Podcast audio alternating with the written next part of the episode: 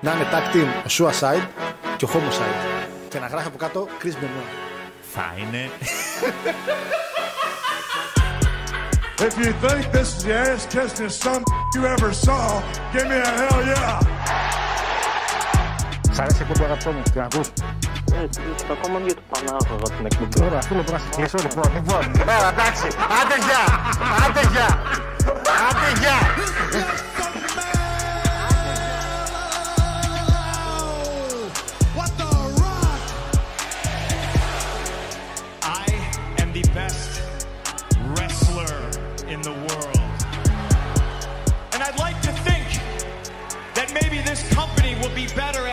McMahon's dead, but the fact is, it's it's gonna get taken over by his idiotic daughter and his doofus son-in-law and the rest of his stupid family.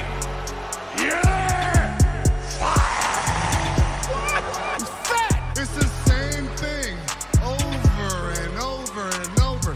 It's like missionary position every single night. This isn't about my dad.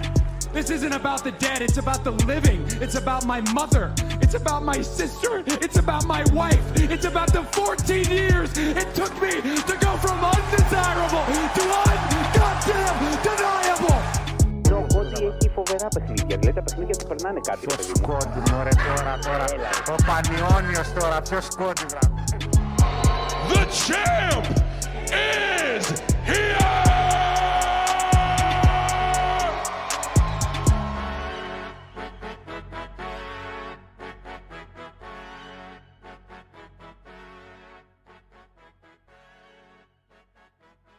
Καλησπέρα, καλησπέρα αγαπητό κοινό. Καλησπέρα και καλώς ήρθατε κυρίες και κύριοι. Καλώς ήρθατε σε μια ακόμα εκπομπή γίγαντες του Κάτσε εδώ, Τρίτη 13 έκτου, Τρίτη και 13 του 2023. Και καλησπερίζουμε τον κόσμο σε αυτήν την νέα εποχή του WWE. Χειροκρότημα κύριε, ευχαριστούμε πάρα πολύ. Λοιπόν, στα αριστερά σας φυσικά, Χάρος Γιώργιο In your house φυσικά με το μαλάκι το οποίο κάποια στιγμή πρέπει να κουρευτεί, το ξέρω, το νιώθω, το καταλαβαίνω. Και δεξιά ο άνθρωπος ο οποίος θα πρέπει να εξηγήσει σήμερα, Κοσμίδης Παναγιώτης, να εξηγήσει γιατί το impact είναι ακόμα εν ζωή και απλά είναι σε μια φιάλη οξυγόνου και το δίνουμε λίγο λίγο αναπνέει. Αυτό, αυτό κάνουμε στο impact αυτή τη στιγμή κυρίε και κύριοι. Η μία εταιρεία οδεύει προς την εκτόξευση στη σελήνη και η άλλη είναι λίγο πριν πει το πείμα. Πρώτον, Παρακαλώ Παναγιώτη. κυριότερον, Παρακαλώ. rest in peace Μπούμπα. Εντάξει, Iran number one Α, και φυσικά φυσικότατα fuck that jabroni Hulk Hogan. είχε το καλύτερο Twitter ο Sheik. Το καλύτερο Twitter του κόσμου είχε ο Sheik. Δεν ξέρω, αλλά το Instagram του ήταν θησαυρός. Και το Instagram του. Και το Instagram του. λοιπόν, κύριε Twitter Θεκίδη. δεν έχω. Α, ε, βέβαια. Ε, καλησπέρα σας, τι κάνετε; Σας έλειψα, σας έλειψα, ε. Α, Σίγουρα, εννοείται. εννοείται. τον, άφησα εδώ, του Γε- τον άφησα εδώ του Γερχανατζή μια, μια φορά, σ' άφησα μόνος έτσι. Ε, το, πήρα, το πήρα μπαλίτσα. Κάποιος με ρώτησε, Γιώργο, θα μιλήσεις για Γκέντ. Όχι, δεν θα μιλήσω για Γκέντ στο Λότ. Δεν θα την μιλήσω. άκουσα, την- την άκουσα την εκπομπή. την Βέβαια, άκουσα. βέβαια. Άκουγες, Αν ε. ήξερα πώς σκατά τα πήγανε, όχι μόνο θα έκανα preview, θα χαΐπαρα και θα έλεγα Μακάρι να δούμε ένα εξαιρετικό show, κυρίες και κύριοι, να δούμε, να δούμε. Αλλά δεν ήξερα, πού να φανταζόμουν. Πού να Ωραία. φανταζόμουν, Παναγιώτη. Ρε, το θράσος, το θράσος είναι απίθμενο. Έκανε για πρώτη φορά στη ζωή του δύο φορές σε σωστή πρόβλεψη. Ε, Στα 30 χρόνια μπορεί να συμβεί και αυτό. Και έχει αποθρασινθεί τελείως. Τι κοιτάς ρε εκεί πέρα; Μόλις μέχρι μια σύμβαση. Ε; Τη σύμβαση. Τι βλάκες είστε. Και λέω τι είναι αυτό. Θα το διαβάσω στον αέρα. Να, Να να το ξέρεις. διαβάσεις, να το διαβάσεις. Παρακαλώ. Λοιπόν, εγώ λέω πριν, να πάμε Παναγιώτη μου κάποια στιγμή στο κέντρο. Έχει ένα μαγαζί που πουλάει κάτι, κάτι λουκέτα. Να πάμε να πάρουμε 10-20. Να πάμε από το Impact Καναδά είναι. Να περάσουμε τα μάξι. Έτσι. Και να πάμε να βάλουμε λουκέτα απ' έξω. Μπας και πάρουν χαμπάρι ότι πρέπει να κλείσει το μαγαζί. Έτσι. 9 χρόνια και κάτι ψηλά έχει που βλέπω Impact. Ναι. Ακόμα το ακόμα κλείνει. Εγώ παραπάνω, βλέπω παραπάνω κλείνει. κοντεύει, κοντεύει δεκαετία. λοιπόν, Από εκεί και πέρα πολύ κολοβδομάδα. Πραγματικά πολύ κολοβδομάδα. Ποιος άλλος Από είχε; απόψε ε, φανάτων. Πάρα πολύ. Ναι. Ε, Γεωργίου που τον πρόλαβες, είπες πέντε πράγματα, εντάξει, οκ. Ό,τι ήξερα. Ό,τι Να έχει μορφή. Ναι. Ε, μορφ- μορφή. Ήταν ο πρώτος όλων σε όσον αφορά το ότι έδωσε βήμα στους θεατές. Ε, ασχέτως το πόσο διφορούμενοι μπορεί να τη θεωρήσουν τη συγκεκριμένη προσωπικότητα, ο Γιάννης ο Φλωρινιώτης ήταν καλτ μορφή. Καλτ. Ξέρεις ποιον. Καλτήλα, ό,τι πιο καλτ έχει περάσει στην ελληνική τηλεόραση. Ε, Για να καλό παράδεισο και όχι δεν πειράζει που είσαι μεγάλη φίρμα. Ποτέ δεν πήραξε βασικά για το συγκεκριμένο. Ούτε συζήτηση. Θυμίζει WrestleMania 1. Ποιος ήταν εκείνος ο celebrity που ήταν έτσι και αυτός λίγο τέτοιου στυλ; Ε, ο Λιμπεράτης. Λιμπεράτση. Αυτό μου Λιμπεράτση. θύμιζε πάντα, ρε φίλε. Πάντα μου τον θύμιζε. πάντα. Ε, ε, τον Σίκη. είχαμε. Και από εκεί και πέρα στα πιο σοβαρά η απώλεια του Γιάννη του Μαρκόπουλου ο τρίτος κατά σειρά μεγαλύτερος μουσικός συνθέτης στη μεταπολεμική Ελλάδα. Εδώ με πιάνει σε διάβαση. Μετά το Θεο... Εντάξει, δεν έχεις υπόψη. Μετά το Θοδωράκι και το Χατζηδάκι. Βέβαια, αν σου βάλω κάποια τραγούδια, σίγουρα θα καταλάβεις ότι εντάξει, ναι, τα έχεις ακούσει, τα έχεις τα έχεις υπόψη. Α, τέτοιο στυλ, οκ. Εννοείται. Και σε φάση πιο πολύ συνομήλικων. Εντάξει, αυτό αφορά δηλαδή Ναι. αυτούς οι οποίοι είναι 30... 37, 38 και over Ε, τι και συνομι- τυχόν να ακούν την εκπομπή. Ναι. Ε, την ίδια μέρα, δηλαδή πριν τρεις μέρες με το θάνατο του Γιάννη Μαρκόπουλου, πέθανε και ο Θανάης ο Σπυρόπουλος. ναι. Παιδιά, ο Θανάσης Σπυρόπουλος ήταν ε, στην ουσία ο συνεχιστής του Ευγένιου Σπαθάρη όσον αφορά τους καραγκιόζοπαίκτες. Είχε εκπομπή στην τηλεόραση με καραγκιόζη, με θέατρο σκιών για τουλάχιστον μια τριετία, τετραετία μπορώ να θυμηθώ, στανταράκι. Εξαιρετικός, εξαιρετικότατος, σε εποχή που τα κανάλια ήταν δύο, RT1, RT2 και τελειώσαμε. Γεια σας. Ε, δεν είχε κάτι άλλο, ναι. Ακριβώς. Ήταν ίσως ε, από, ό,τι- από τα πολύ καλύτερα πράγματα που μπορεί να θυμάται κανείς της δικής μου της γενιάς όσον αφορά τηλεοπτικά προγράμματα. Παιδικά τηλεοπτικά προγράμματα. Ήταν εξαιρετικότατο στη δουλειά του. Ανετότατα δηλαδή κοιτάει στα μάτια τον Σπαθάρη όσον αφορά το κομμάτι της, ε, των σενάριων που έκανε για Καραγκιόζη, τις φιγούρες, τους χαρακτήρες. Ε, Φανταστικός. Ελάχιστα έχω ζήσει καραγκιόζη. Δηλαδή, ο- δηλαδή τώρα πρόσφατα μόνο με τον Ικάν πιστεύω να βιώνεται η όλη φάση. Αλλά, αλλά γενικά, αλλά γενικά ήταν. Είχαμε καραγκιόζοπαίκτες, κα- είχαμε κάποια γιορτές που είχαμε καραγκιόζη στο δημοτικό. Μιλά, ποιος δημοτικό, τι λέω, συγγνώμη, νηπιαγωγείο. Από δημοτικό και πάνω μετά εξαφανίστηκε τελείως, δεν ασχοληθεί κανείς. Δεν... ε, Έχουν μείνει, έχουν μείνει κάποιοι ελάχιστοι, αλλά πλέον είναι κάτι το οποίο δεν έχει... τέτοιο. Πλέον, ας πούμε, στη σύγχρονη εποχή είναι κάτι το οποίο δεν μπορεί να, να πατήσει, να περπατήσει. Ε, είναι πιο, μπορεί να μείνει σαν παραδοσιακό όμως. Θέατρο σκιών και. ε, Θέατρο σκιών λέω. Ναι, βασικά Αλλά ουσιαστικά πλέον ήταν είναι θέατρο σε, πιο, σκιών. σε παραδοσιακές καταστάσεις. Δεν είναι δηλαδή το στάνταρ ότι εντάξει, ναι, μπορούμε να πάμε ας πούμε, να δούμε καραγκιόζι έτσι ευχάριστα σαν παιδιά για να περάσει η Όχι, ώρα. όχι, δεν θα- Πλέον πας σε ένα σινεμά και βλέπεις... ε, Ναι, ναι. Υπερπαραγωγές. Και μιας και είπες.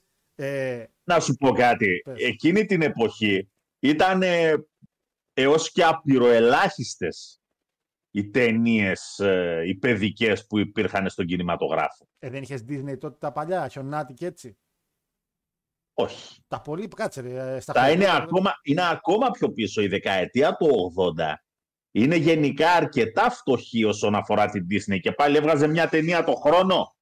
Ναι, δεν μπορούσε Και να αν- είναι πολύ εύκολο. Ε, ε, εκεί που ξαφνικά πήρανε χαμπάρι, πήρανε μπρος ότι ναι, υπάρχουν πολλά λεφτά και ξαναξυπνήσανε στην Disney ήταν όταν βγήκε το 92 το «Η Πεντάμορφη και το Τέρας. Α, καλό, δυνατό. Το οποίο είχε, το οποίο είχε πάρει και Όσκαρ ε, Ναι, ναι, ναι, μουσικής ισχύει, τότε. ισχύει. Ε, και από εκεί και μετά βγάζανε μια δυνατή παραγωγή κάθε χρόνο. Πήγανε δηλαδή κάποια σερή.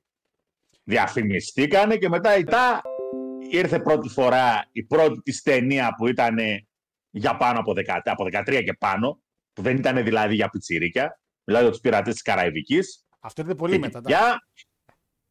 Η πρώτη ταινία «Οι πειρατές της Καραϊβικής», ε, Γιώργο, είναι γύρω στο 2003-2004. Ναι, αλλά είναι, είναι μετά όμως, ρε φίλε. Είναι δηλαδή. Εντάξει. Ναι. Αλλά αν ψάξεις να βρεις τη δεκαετία του 80, είναι ελάχιστα. Και μετά σιγά σιγά μαζί η Disney συμπαρέσυρε και πάρα πολλούς οι οποίοι μπήκαν στο κόλπο. Η Pixar. Εμφανίστηκε η Pixar η οποία εξαγοράστηκε, DreamWorks. DreamWorks, Ισχύει. όλα αυτοί δεν υπήρχαν. Δηλαδή ήταν σπάνιο να πετύχεις ακόμα και στις αρχές της δεκαετίας του 90 ταινίες κινουμένων σχεδίων στο σινεμά. Και τώρα αυτή τη στιγμή έχεις τα Village κατάλογο, μπορείς να κλείσεις Μόνο παιδικά. αίθουσα για να πάει να κάνεις παιδικό πάρτι, ας πούμε. Ναι, ναι. Ναι. Σου κάνουν προβολή και ταινία. Μια και πήγες εκεί πέρα τελείως άσχετο τελείως. Χτες, επειδή ανέβασα κάποια story γιατί το είδα. Έκλειναν 30 χρόνια φίλα από το Jurassic Park την ταινία, έτσι. Που θεωρώ, δεν ξέρω πότε τι σχέση έχεις, τη θεωρώ ένα από τα top franchise εκεί έξω. Δηλαδή από τις αγαπημένες μου ταινίες, οι πρώτες ειδικά, οι τρεις. Και οι τρεις. Ε, κοίτα, Είχες προλάβει σινεμά την πρώτη. και φαντάζομαι. τα, και, τα, και τα τρία, τα πρώτα πήγαμε και τα είδαμε στο σινεμά. Αυτό, έχει προλάβει. εσύ. Εντάξει, το πρώτο δεν το συζητάμε, ξέρεις, ήμασταν σε φάση. «Ω, Τι, τι βλέπουμε, wow. ρε φίλε. Εξαιρετική δουλειά. Εντάξει, εσύ έχεις Το, προλάβει και το, ενώ δεύτερο, Σόβρος- το δεύτερο ήταν λίγο μιε, σαν story, Ναι. έως αρκετά μιε. Με φόβιζε το δεύτερο πάρα πολύ. Έχει καλές σκηνές. Εκείνη με το τζιπάκι που κρέμεται, με τους τυρανόσαυρου τους δύο. Έχει καλές σκηνές το δύο. Το τρίτο μου άρεσε Okay. Και από εκεί και μετά δεν μπήκα στον κόπο να δω τίποτα. Γιατί το κάνετε αυτό το πράγμα; Γιατί. Δώστε λίγο. Βέβαια, να πούμε και το Παναγιώτη σε ένα λόγο παραπάνω από το άρεσε το πρώτο, είναι επειδή είχε ζήσει. Έλα λίγο ρε από- μεγάλε τώρα, από σε κοντά. παρακαλώ να πούμε. Επειδή κάθισα να δω ένα Ποιο; από όλα για λίγο. Ναι. Έχω δεινόσαυρους προς πώληση, ψάχνω να βρω Ε, ναι, ρε, σοβιετικό που- πρώην μαφιόζο να Πουλάμε, αγοράσει ρε, και πώς φίλε. θα δίνει. Σε, Πουλάμε. παρακα... σε παρακαλώ τώρα. Σε Εντάξει. παρακαλώ. Καταλαβαίνω ότι- Εντάξει, ότι- Τζακ πίδα. Τα κάνει ε, κουτρουβάλες. Ε, θα πάω και στα μηνύματα. Απλά ήμουν σε ένα που λέει Δεν είχαμε λέει καραγκιόζ μετά τον υπηαγωγείο μέχρι το 21 που επέστρεψε λέει στο United Center στο Σικάγο. Αντώνη ντροπή. Αντώνη ντροπή. Αντώνη ντροπή. Αντώνη ντροπή. Δεν ντροπή. Λοιπόν, πάμε και στο chat φυσικά να πούμε ότι σήμερα και κύριοι το πρόγραμμα έχει εννοείται Against All Odds, αλλά όχι ουσιαστικά το show σαν show, αλλά αυτό που ακόμα μια φορά έκανε το Impact, δηλαδή πήρε την, ε, την Για καρδάρα μια ακόμα φορά σας έδωσε ματάρες. Καρδάρα Από με εκεί το και γάλα πέρα τα και υπόλοιπα. την κλώτσισε και την κλώτσισε ολόκληρη. Έχουμε φυσικά δύο θανάτους οι οποίοι είναι, δεν είχαμε αναφέρει τον προηγούμενο, θα τον αναφέρουμε τώρα μαζί με τον Σικ γιατί δεν είχαμε χρόνο τις προηγούμενες φορές. Ε, Γκράχαμ και Σικ, πολύ στα μπαμ, ούτως ή άλλως και εγώ προσωπικά ξέρω ελάχιστα πράγματα και ο Παναγιώτης δεν τους πολύ έζησε φαντάζομαι. Ε, βέβαια ο κύριος Σικ, θυμάμαι, ο κύριος Αντρέας, εντάξει, βάρεσε μαύρες πλερέτζες γιατί ήταν χρόνια αγαπημένος του. Έχουμε εννοείται, τι έχουμε, κάτσε να τα δω κι εγώ. Ε, CM Punk, ο οποίος Παναγιώτη μου τώρα το Σάββατο ξεκινάει το Collision και θέλω μια γνώμη για το main event που έχει ανακοινωθεί. Τη ματσάρα που πάει τρενάκι. Έχουμε Fox, η οποία η συμφωνία εν τέλει είπαν εντάξει παιδιά δεν συμφωνούμε. Γεια σας, Οκτώβρη τελειώνει το... Και ήδη κάποιοι αγοραστές έχουν κάνει κινήσεις, θα τα αναφέρουμε πιο αναλυτικά εδώ πέρα. Ε, έχουμε τον Ρόκο, ο οποίος οδεύει προς. Ε, τον έπιασε κάπου, τον κατέμισε στο στόμα του τώρα στα κοντά και, του- και του έχει γυρίσει η ζωή ανάποδα. ε, έχουμε Dark Side, τα δύο επεισόδια που έχουν ήδη βγει, αναφέρουμε ποια είναι και ποια είναι στην πορεία με ημερομηνίες πια επίσημα να πούμε το πρόγραμμα του Dark Side στο full του. Έχουμε ε, το SMAC το οποίο να- το, πότε είναι η ημερομηνία. Το SMAC το οποίο θα κάνει μια εμφάνιση 18 Ιουνίου. Θα σας αναφέρουμε στα γρήγορα που θα είναι σε ένα show το οποίο δεν είναι wrestling, είναι kickboxing και boxing, αλλά θα έχει ένα ματσάκι. Και Παναγιώτη μου, δύο πράγματα στο τελείωμα που θα κάνουμε προς την δεύτερη ώρα. Η νέα εποχή του WWE, νέες ζώνες γυναικών, πανέξυπνη κίνηση Παναγιώτη μου. Είδες ο γαμπρός που έλεγες τι θα κάνουν, ανταλλαγή θα κάνουν, πώς θα το κάνουν, πανέξυπνο να δώσουν ίδιες ζώνες και τις γυναίκες. Και φυσικά επειδή αυτή η εκπομπή και ο κύριος Χάρος πάει σε ρίσει προβλέψεις, 100% επιτυχία σε ό,τι και να πει, με City και τι άλλο πετύχαμε, τους Nuggets, αλλά με τους Nuggets σε φαγαλάχανο. Δεν θα κάνουμε preview. Τη City, τους Nuggets και τέλος. Ναι, και τέλος. και πριν κλείσουμε, θα πούμε τον νικητή το, σίγου- το, το έτοιμο νικητή του Money in the Bank. Δεν κάνουμε preview γιατί την άλλη εβδομάδα έχουμε preview. Αλλά απλά θα σας πούμε ποιος κερδίζει από τώρα τη βαλίτσα. Άμα δεν θέλετε να μάθετε, απλά κλείσει το βίντεο παρά 10. Αλλά εμείς έχουμε τον νικητή. Τον σίγουρο που θα βγει από το στόμα μας. Για κάποιο λόγο ο Παναγιώτης έχει διαφορετικό, αλλά δεν ξέρει. Απλά δεν ξέρει θα πούμε. Λοιπόν, πάω chat. πάω chat γιατί τόση ώρα το chat το έχω γραμμένο. Λοιπόν, καλησπέρα φίλε Θανάση, καλησπέρα Άλεξ. Καλησπέρα λέει στους καλύτερους. Λέει κάποια ζώα δεν τον πιστεύανε. Επιτέλους δικαίως για γκουρού χάρο. Θανάση μου, αγόρι μου. Εντάξει. Δεν ζητάω ούτε λεφτά, τίποτα. τίποτα. Απλά, α, α, τίποτα. Απλά λίγο την αγάπη σας. Τίποτα, παραπάνω. τίποτα, τίποτα. Δεν χρειάζομαι παραπάνω. Τίποτα. Καλησπέρα, παιδιά. Λέει Rest in peace, λέει ο φίλος ο Βεντίκος. Τον Iron Sheik. Έχω δει παλιά κάποια βίντεο και είναι ο καλύτερος heel wrestler of all time. Νομίζω είναι ο. Δεν ξέρω αν είναι ο πρώτος foreign heel, αλλά σίγουρα νομίζω είναι ο καλύτερος. Γιατί foreign heel. είχαμε. Ούτε, ούτε καν. Τι ούτε καν. Όταν λέμε ο πρώτος foreign heel, σου λέω ούτε Ε, α, καν. ναι, δεν είναι ο πρώτος. Το λέω. Δεν είναι ο πρώτος, αλλά είναι. Ο Φριτς Φον Έρικ έκανε τον Foreign Hill κάνοντας Γερμανό ναζιστή και πάλι δεν ήταν ο πρώτος Foreign Hill. Μιλάμε τώρα για πίσω στη δεκαετία τέλη του 50, αρχές του 60. 50-60. Είχε ψηλο... Στα κοντά είχε τελειώσει ο πόλεμος δηλαδή. το να μπαίνεις μέσα και να κάνεις όντως το ναζί. Πολύ κοντά ήταν αυτό. όχι, Στα... όχι light καταστάσεις τύπου, δηλαδή ο JBL ας πούμε αυτά που έκανε στο Βερολίνο είναι κυριολεκτικά Klein Mind. Το τρέιλερ ήταν ο Τζέμπι. Α, ρε φίλε, ο άλλος έμπαινε σε κοινό στο οποίο υπήρχαν ε, εν ζωή βετεράνοι του Βετεράνοι. Δευτέρου Παγκοσμίου Πολέμου. Έτσι, άνθρωποι οι οποίοι πηδήξαν στην Νορμανδία, ας πούμε. Μιλάμε για πολύ μπρουτάλ καταστάσεις. Ε, καλησπέρα, φίλε Βαγγέλη. Βαγγέλη, να, πούμε- να πούμε και πολλά φιλιά στον κύριο Λαφούζο, ο οποίος πια από ό,τι μαθαίνουμε είναι. Αφού είσαι στα κόκκινα, ρε, Βα- ρε, ρε, ρε κύριε Λαφούζο. Πού είσαι δικό μας παιδί, ρε. Τι μπλέξει τα πράσινα τώρα. Έλα, βραγόρι μου, τσέπα. Ε, καλησπέρα και στην Αναστασία. Λέει καλησπέρα στην παρέα. Λέει επιτέλους από φοιτηση ηλικίου.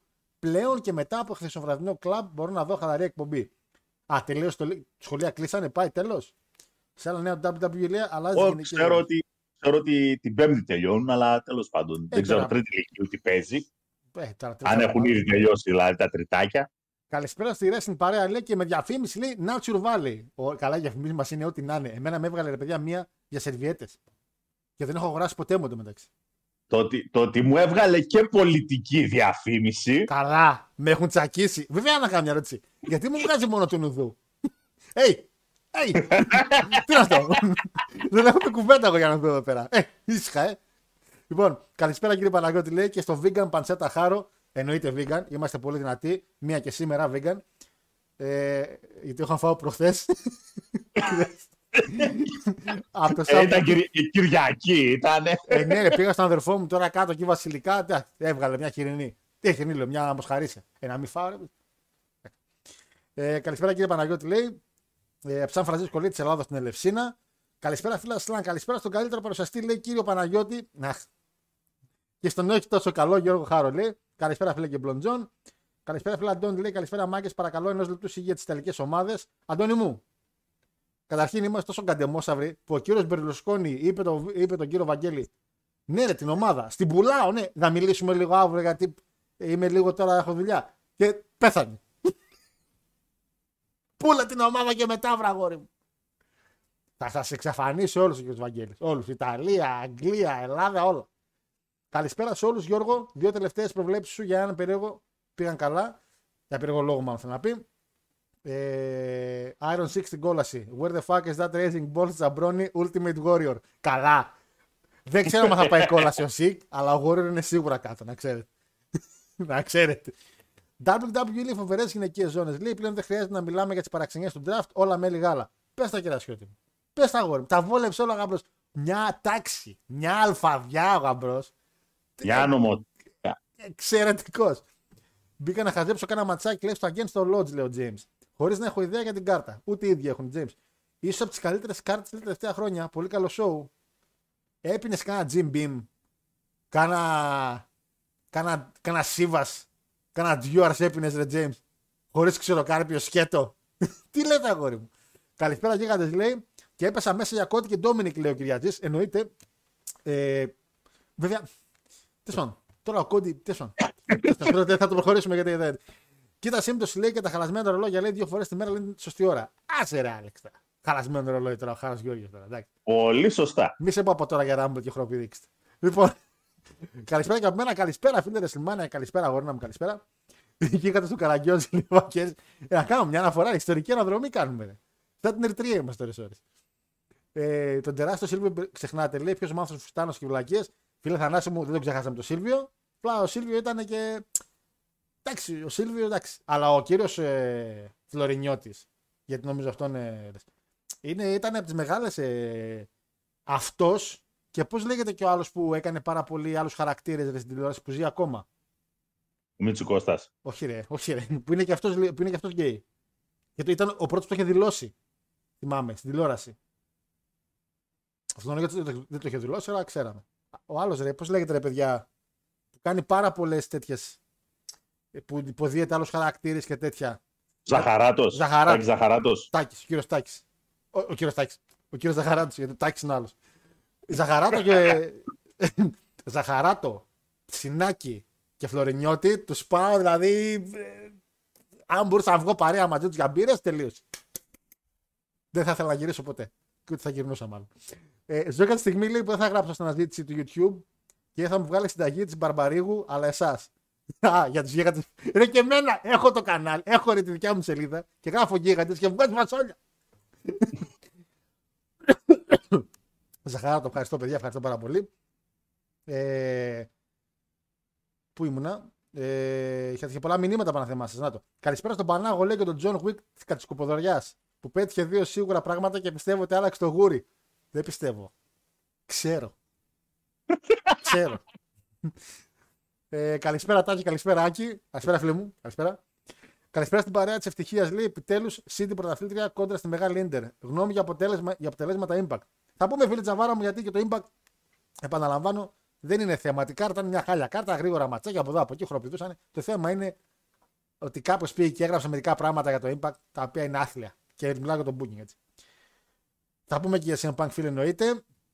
Ε, τρομερή επική σκηνή στο τέλος του Jurassic Park λέει, που βρυχά τυρανόσαυρο και πέφτει το μπάνερ όταν οι δεινόσαυροι κυριαρχούσαν στη γη. Αυτό φίλε έχω δείξει και ανέβασα και story ένα γαλματάκι. Βέβαια όχι στους γιγαντές, στο Harrow Nation το story.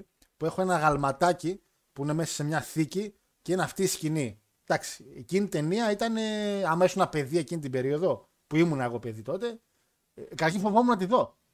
Ήταν τρομακτική. Έτσι, και πόσο ωραίο storytelling με τους Raptors, ωραίο booking. Δεν τους βλέπω. Σαν τον Bray Wyatt, σαν τον, σαν τον Fiend ήταν. Δεν τους βλέπεις, τους φοβάσαι, τρώνε καλό push, χάνουν από τον Face που ήταν τυρανόσαυρο στο main event. Και, όταν, και μετά όταν βγαίνουν νέες ταινίες, είναι φλόρι. Δεν τους γουστάρεις, λες τι κάνουν και κακό booking. Είναι, ο Fiend είναι Raptors στο Jurassic Park.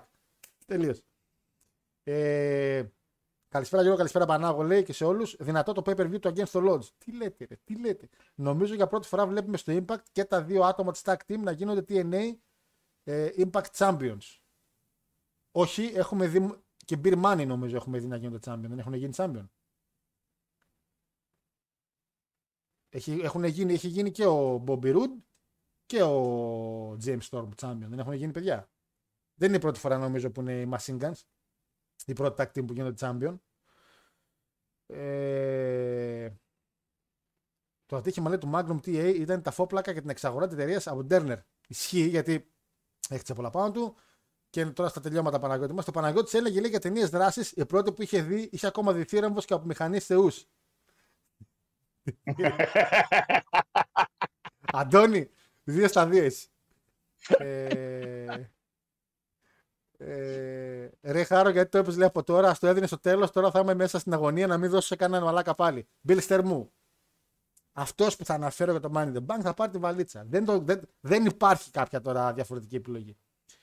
Ε, Συνήθως οι διαφημίσεις είναι πάνω κάτω στα cookies λέει και τα ενδιαφέρον σου με τα reels που στέλνεις. Πάλι καλά που σου βγάζει μόνο Νέα Δημοκρατία. Γιατί δεν πρέπει να μου βγάζει δηλαδή. Ε, Κρέμες ποδιών. Ε, τι, τι δεν κατάλαβα. Ε, γνώμη για τη μία πρόβλεψη του Χάρου που όχι μόνο έκανε ζημιά στην ντερ, αλλά σκότωσε μέχρι και τον Περλουσκόνη. Πώς το συνδυάσατε πάλι έτσι, ρε πούστη; Πώς το συνδυάσατε έτσι; τι να σας πω, τι να σας πω. Λοιπόν, λοιπόν, λοιπόν. Προχωράω στα μηνύματα. Στα μηνύματα λέω, προχωράμε στην εκπομπή γιατί σιγά σιγά έχουμε πραγματάκια. Παναγιώτη μου. Ε, Στα πολύ μπαμ, έβλεπα λίγο τα σαν σήμερα. Σαν σήμερα ο, η παλαιστάρα σου, ο Chris Benoit, έκανε ένα από τα καλύτερα title defenses, τα λίγα που είχε δυστυχώς σαν World Heavyweight. Γιατί σαν σήμερα ήταν το Bad Blood του 4. Ένα main event Hell in a Cell Triple H με Michaels εξαιρετικό, αλλά πριν το main event Chris Benoit Kane. Ματσάρα, δεν το περίμενε περίπου κανείς, έχει πάρει 4 αστεράκια. Ε, και ένα από τα καλύτερα μάτια του Benoit γενικά, αν θέλετε να δείτε λίγο πιο σύγχρονη εποχή. Γενικά έκανε καλά μάτια του Benoit, αλλά το μάτι με τον Kane είναι ένα χρυσό διαμαντάκι. Έτσι. Ε, είχε σαν σήμερα, δεν είχα ασχοληθεί, κάτι τριπλμάνια. Τη πήδηξα. Αλλά έκανα και είδα λίγο κάτι ονόματα που έχουν παλέψει τριπλμάνια. Ε, το 97 έχει παλέψει τριπλμάνια στο main event ο Jake the Snake. Τριπλμάνια VA. Τώρα η VA τι είναι, V είναι το 5. Μήπως είχε και VV μετά. Σον. Το 97 τριπλμάνια main event Jake the Snake. Ο οποίος δεν βλεπότανε τότε. Φα... Καλά, για τριπλμάνια μιλάμε. Ε, βέβαια ήταν six man tag. Ε, πάλευε ένας. Εντάξει, έχει τρι... Α, πάλευε ο πατέρας του Πέτρο Αγκουάρο. Θυμάσαι τον ε, Πέτρο Αγκουάρο, ο πατέρας του. Εναντίον Jake the Snake, έναν The Legend the Killer. Δεν θα ψάξω να δω τι είναι. Και Gorgeous George ο τρίτος. Τι; Οκ. Okay. Μεξικό. Πήγαμε μετά στο 8. Έχει παλέψει ο Λάσλεϊ το 8 Triple Mania. Θα αρχιζόμουν ότι είναι στο Impact βέβαια ήταν τότε ο Λάσλεϊ. Ο οποίο ήταν και tag team με το Kenzo Suzuki. Kenzo Suzuki, παιδιά, επάλευε WWE το 4, το 3. Είχε κάτι γράμματα στο πρόσωπο, κάτι τέτοια. Ό,τι να είναι. Ό,τι να είναι. Ε, και βρήκα μία και το 9. Εδώ γιατί το έβαλα. Ποιος είχε παλέψει το 9. Α, που πάλεψε ο X-Pac. 2009, Triple Mania είχε match ο X-Pac. Αυτά. Εξαιρετικά πράγματα από Triple Mania. Λοιπόν, με τι να ξεκινήσω, να ξεκινήσουμε με το Under Siege. Αλλά είναι κρίμα ρε, που το κοινό θα φύγουν τα παιδιά από το κανάλι, θα αλλάξουν, θα βάλουν μέγα. Το Under Siege, το κάναμε αυτό. Το Against the Lord, συγγνώμη.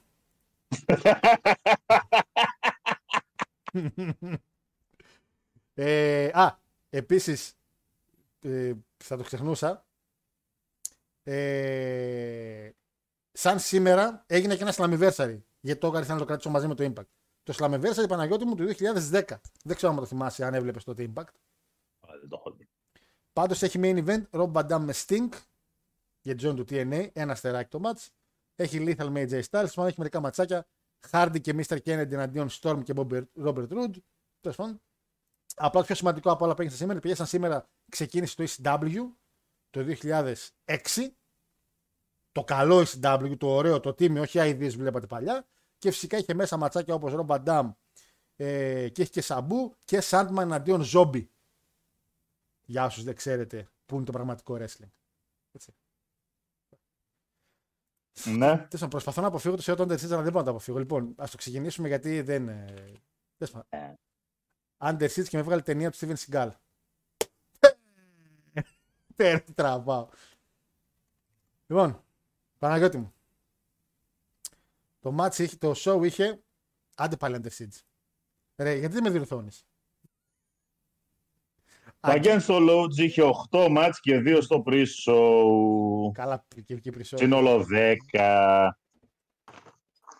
Καλά. Άι, Το ναι. pre-show φαντάζομαι δεν το είδες. Γιατί είδα το main. Γιατί, γιατί you assume ότι είδα το main show. Τι λες ρε Παναγιώτη; Γιατί υπάρχει περίπτωση να σε θεωρήσουμε ποτέ τόσο έξυπνο; Το Joe Henry Dirt Tango μου άρεσε πάλι. Άρα το είδες.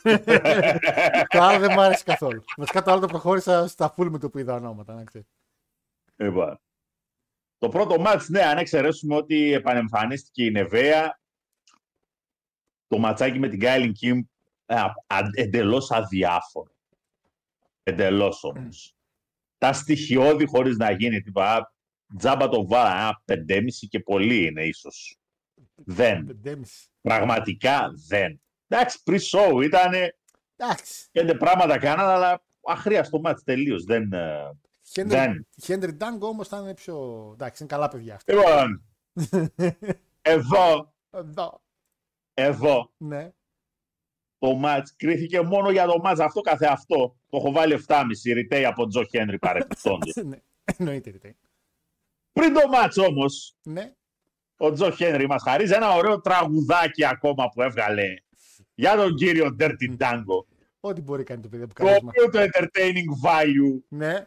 είναι μία ακόμα φορά εξαιρετικότατο, λαμπρότατο. Αλλά δεν τα λέμε φυσικά αυτά. Εγώ απορώ πως δεν τον έχουν τσιμπήσει στο WWE που είναι ψόφι για κάτι τέτοιες μπουρδες. Εντάξει, όχι, είναι και καλό σώμα ο Χένρι. Δεν είναι κανένα. μυστικά Ναι. κάτι. Είναι μπουράκι, είναι, δεν είναι. Ακριβώς. Δεν είναι να πεις δηλαδή ότι σωματικά δεν.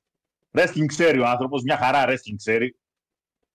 Είναι όχι καλό και το Και ματσάκι τραγουδάει καλό ήταν. κιόλας, ε, τρα- τραγουδάει. Το τραγουδάει τώρα. Θα μου εντάξει. πεις και, ο- θα μου πεις και ο Ελάιας τραγουδάει τώρα, αλλά τέλος πάντων. Αυτή η ψυχούλα, από όσο έμαθα, δεν τον ανανεώνουν. Ε. Κάτι Είναι να είναι. τελειώσει τώρα το το Τώρα, κοντά. καλο- Τώρα καλοκαιράκι βλέπω. Και ξεκινάει το main show. Φράγκη Καζέριαν εναντίον Eddie Eddie Edwards. Εντάξει. Μια ωραία κοντρίτσα έχουν μεταξύ τους εδώ οι... ο, ο, ο πολύ παλέουρας με τον παλέουρα. Είναι παιδιά τα, τα, η, η παλιά σειρά του Impact τώρα, εντάξει, του TNA. Καζέρα και Ντέντορ είναι και από το 10 πρέπει να είναι. Τα παιδιά. Ήταν ένα καλό ματς. Μέχρι- Χωρίς πολλά πολλά φρουφρού και αρώματα, αλλά ήταν ένα καλό ματς. εντάξει. Για opening δηλαδή, οκ. Μια χαρά. Οι άλλοι, Θα προτιμούσα βέβαια να ήταν opening το επόμενο ματς, αλλά δεν πειράζει. Εγώ ένα 7,5 το έβαλα. Εσύ τι έβαλες ρε; δεν κάνω, δεν είδα. Δεν ξέρω, δεν ξέρω ρε παράγκα. Τι δεν ξέρεις. Δεν ξέρω. Όταν κάνουν pay per view σοβαρό θα κάτσω το κάνω rating. Α, καλά κρασιά. Αυτό Εντάξει, special show έγινε. ήταν. Εντάξει. Ένα special show. Είχες- Λοιπόν, Οι Abs- επόμενο. Tag Team Champions. οι Abs- Good Hands εναντίον ABC. οι Abs. Καλό ματσα γι' αυτό. Ένα πολύ καλό wrestling match. Ένα πολύ καλό tag team wrestling match. Και με τα basics που θέλεις να δεις σε ένα tag team match. Και από το γεγονός ότι εδώ πέρα έχουμε τέσσερις τύπους οι οποίοι και να πηδήξουν μπορούν. Όσον αφορά high flying κινήσεις. Α, ναι, εντάξει. δεν ξέρω γιατί για κάνα δύο έχω απορίες. Δεν έχω να πω κάτι. Καλό Επί τάκι. του θέματος. Το επόμενο είναι που με διέργυρε σωματικά. 8-25 το match. Ναι. Το επόμενο match. Το επόμενο match. Αυτό λίγο με, διέ... με Το είπαν. επόμενο match, παιδιά, Εντάξει. Έτσι, Ναι. το βάζεις 8,5 μόνο γιατί βάλαν τα κολάρα στο λαιμό τους. Τίποτα άλλο να μην Ήξερα- κάνανε. ήξερα ότι θα πάρει Έτσι και όπως μπήκανε και βάλαν τα κολάρα στο λαιμό και οι δύο, το βάζεις 8,5 και λες δεν χρειάζεται και, και τίποτα άλλο να μην δω. Είμαι πανευτυχής. Παντρεύομαι και τις δύο. Μαζί Το με τα χρόνο. κολάρα λέει. Μαζί με τα Ε, με τα κολάρα. κο- εννοείται μαζί με τα κολάρα. Η αλήθεια είναι ότι με είχε διεγείρει Μα- αυτή η επιλογή. Ματσάρα, ματσάρα. Καλό ήταν. Πολύ καλό και δυνατό ξύλο. Τα κορίτσια δώσαν πόνο χωρίς να χρειάζεται να ανοίξουν τα μούτρα τους και να γίνουν σκάτα. Ισχύει. Που εντάξει, εγώ περίμενα αίμα. Με είπαν ότι δεν, με είπαν, με είπαν ότι δεν είχε αίμα. Οπότε εγώ Ναι, και περίμενα. δεν αίμα. χρειαζόταν. Δεν χρειαζόταν. Εντάξει, επειδή το μάτι Δεν το υπάρχει κόλλο. λόγος. Εντάξει. Δεν υπάρχει λόγος κάθε τρεις και λίγο να ανοίγεις το κεφάλι σου άνευ λόγου και αιτίας. Στο Mox δεν ήταν σε μένα. Γι' αυτό τα λέμε. Παιδιά, 8,5. Πολύ καλό και βίαιο μάτς. Τα κορίτσια... Τα κορίτσια δείξανε ποια είναι η κορυφαία γυναικεία division εκεί Μετά έξω. του Έτσι απλά. WWE. Μετά του WWE. Αυτό δείξαν. Αυτό δείξαν. Καλά, ας φτιάξουν πρώτα μια ζωή της προκοπής και μετά τους Ε, συζητάμε. που φτιάξαν μια καναζόνη είναι. Ε, πάμε στην Ε, πρώτη. παιδιά, είναι, είναι η μικρογραφία της αντρικής ζώνης. Δηλαδή, Ναι. εγώ αν ήμουνα, εγώ αν ήμουνα πρόεδρος σε γυναικεία φεμινιστική οργάνωση στην Αμερική, θα τους είχα πάει τάπα. Γιατί, ρε; Είναι θα πω ακριβώς η ίδια, ίδια. αλλά την κάνανε σε μικρότερο και δείχνουν την κατωτερότητα Τι των λες, γυναικών. μωρέ; Αυτά θα έβγαινα να πω. Την κάνανε ίδια επειδή υπάρχει ισότητα. Ηλίθεια, Την αντί να κάνει βρουν ίδια ένα επειδή ωραίο υπάρχει ισότητα. κομψό design, κάτι διαφορετικό. Τι να βάλουν Η πεταλιούδες. άχρηστη.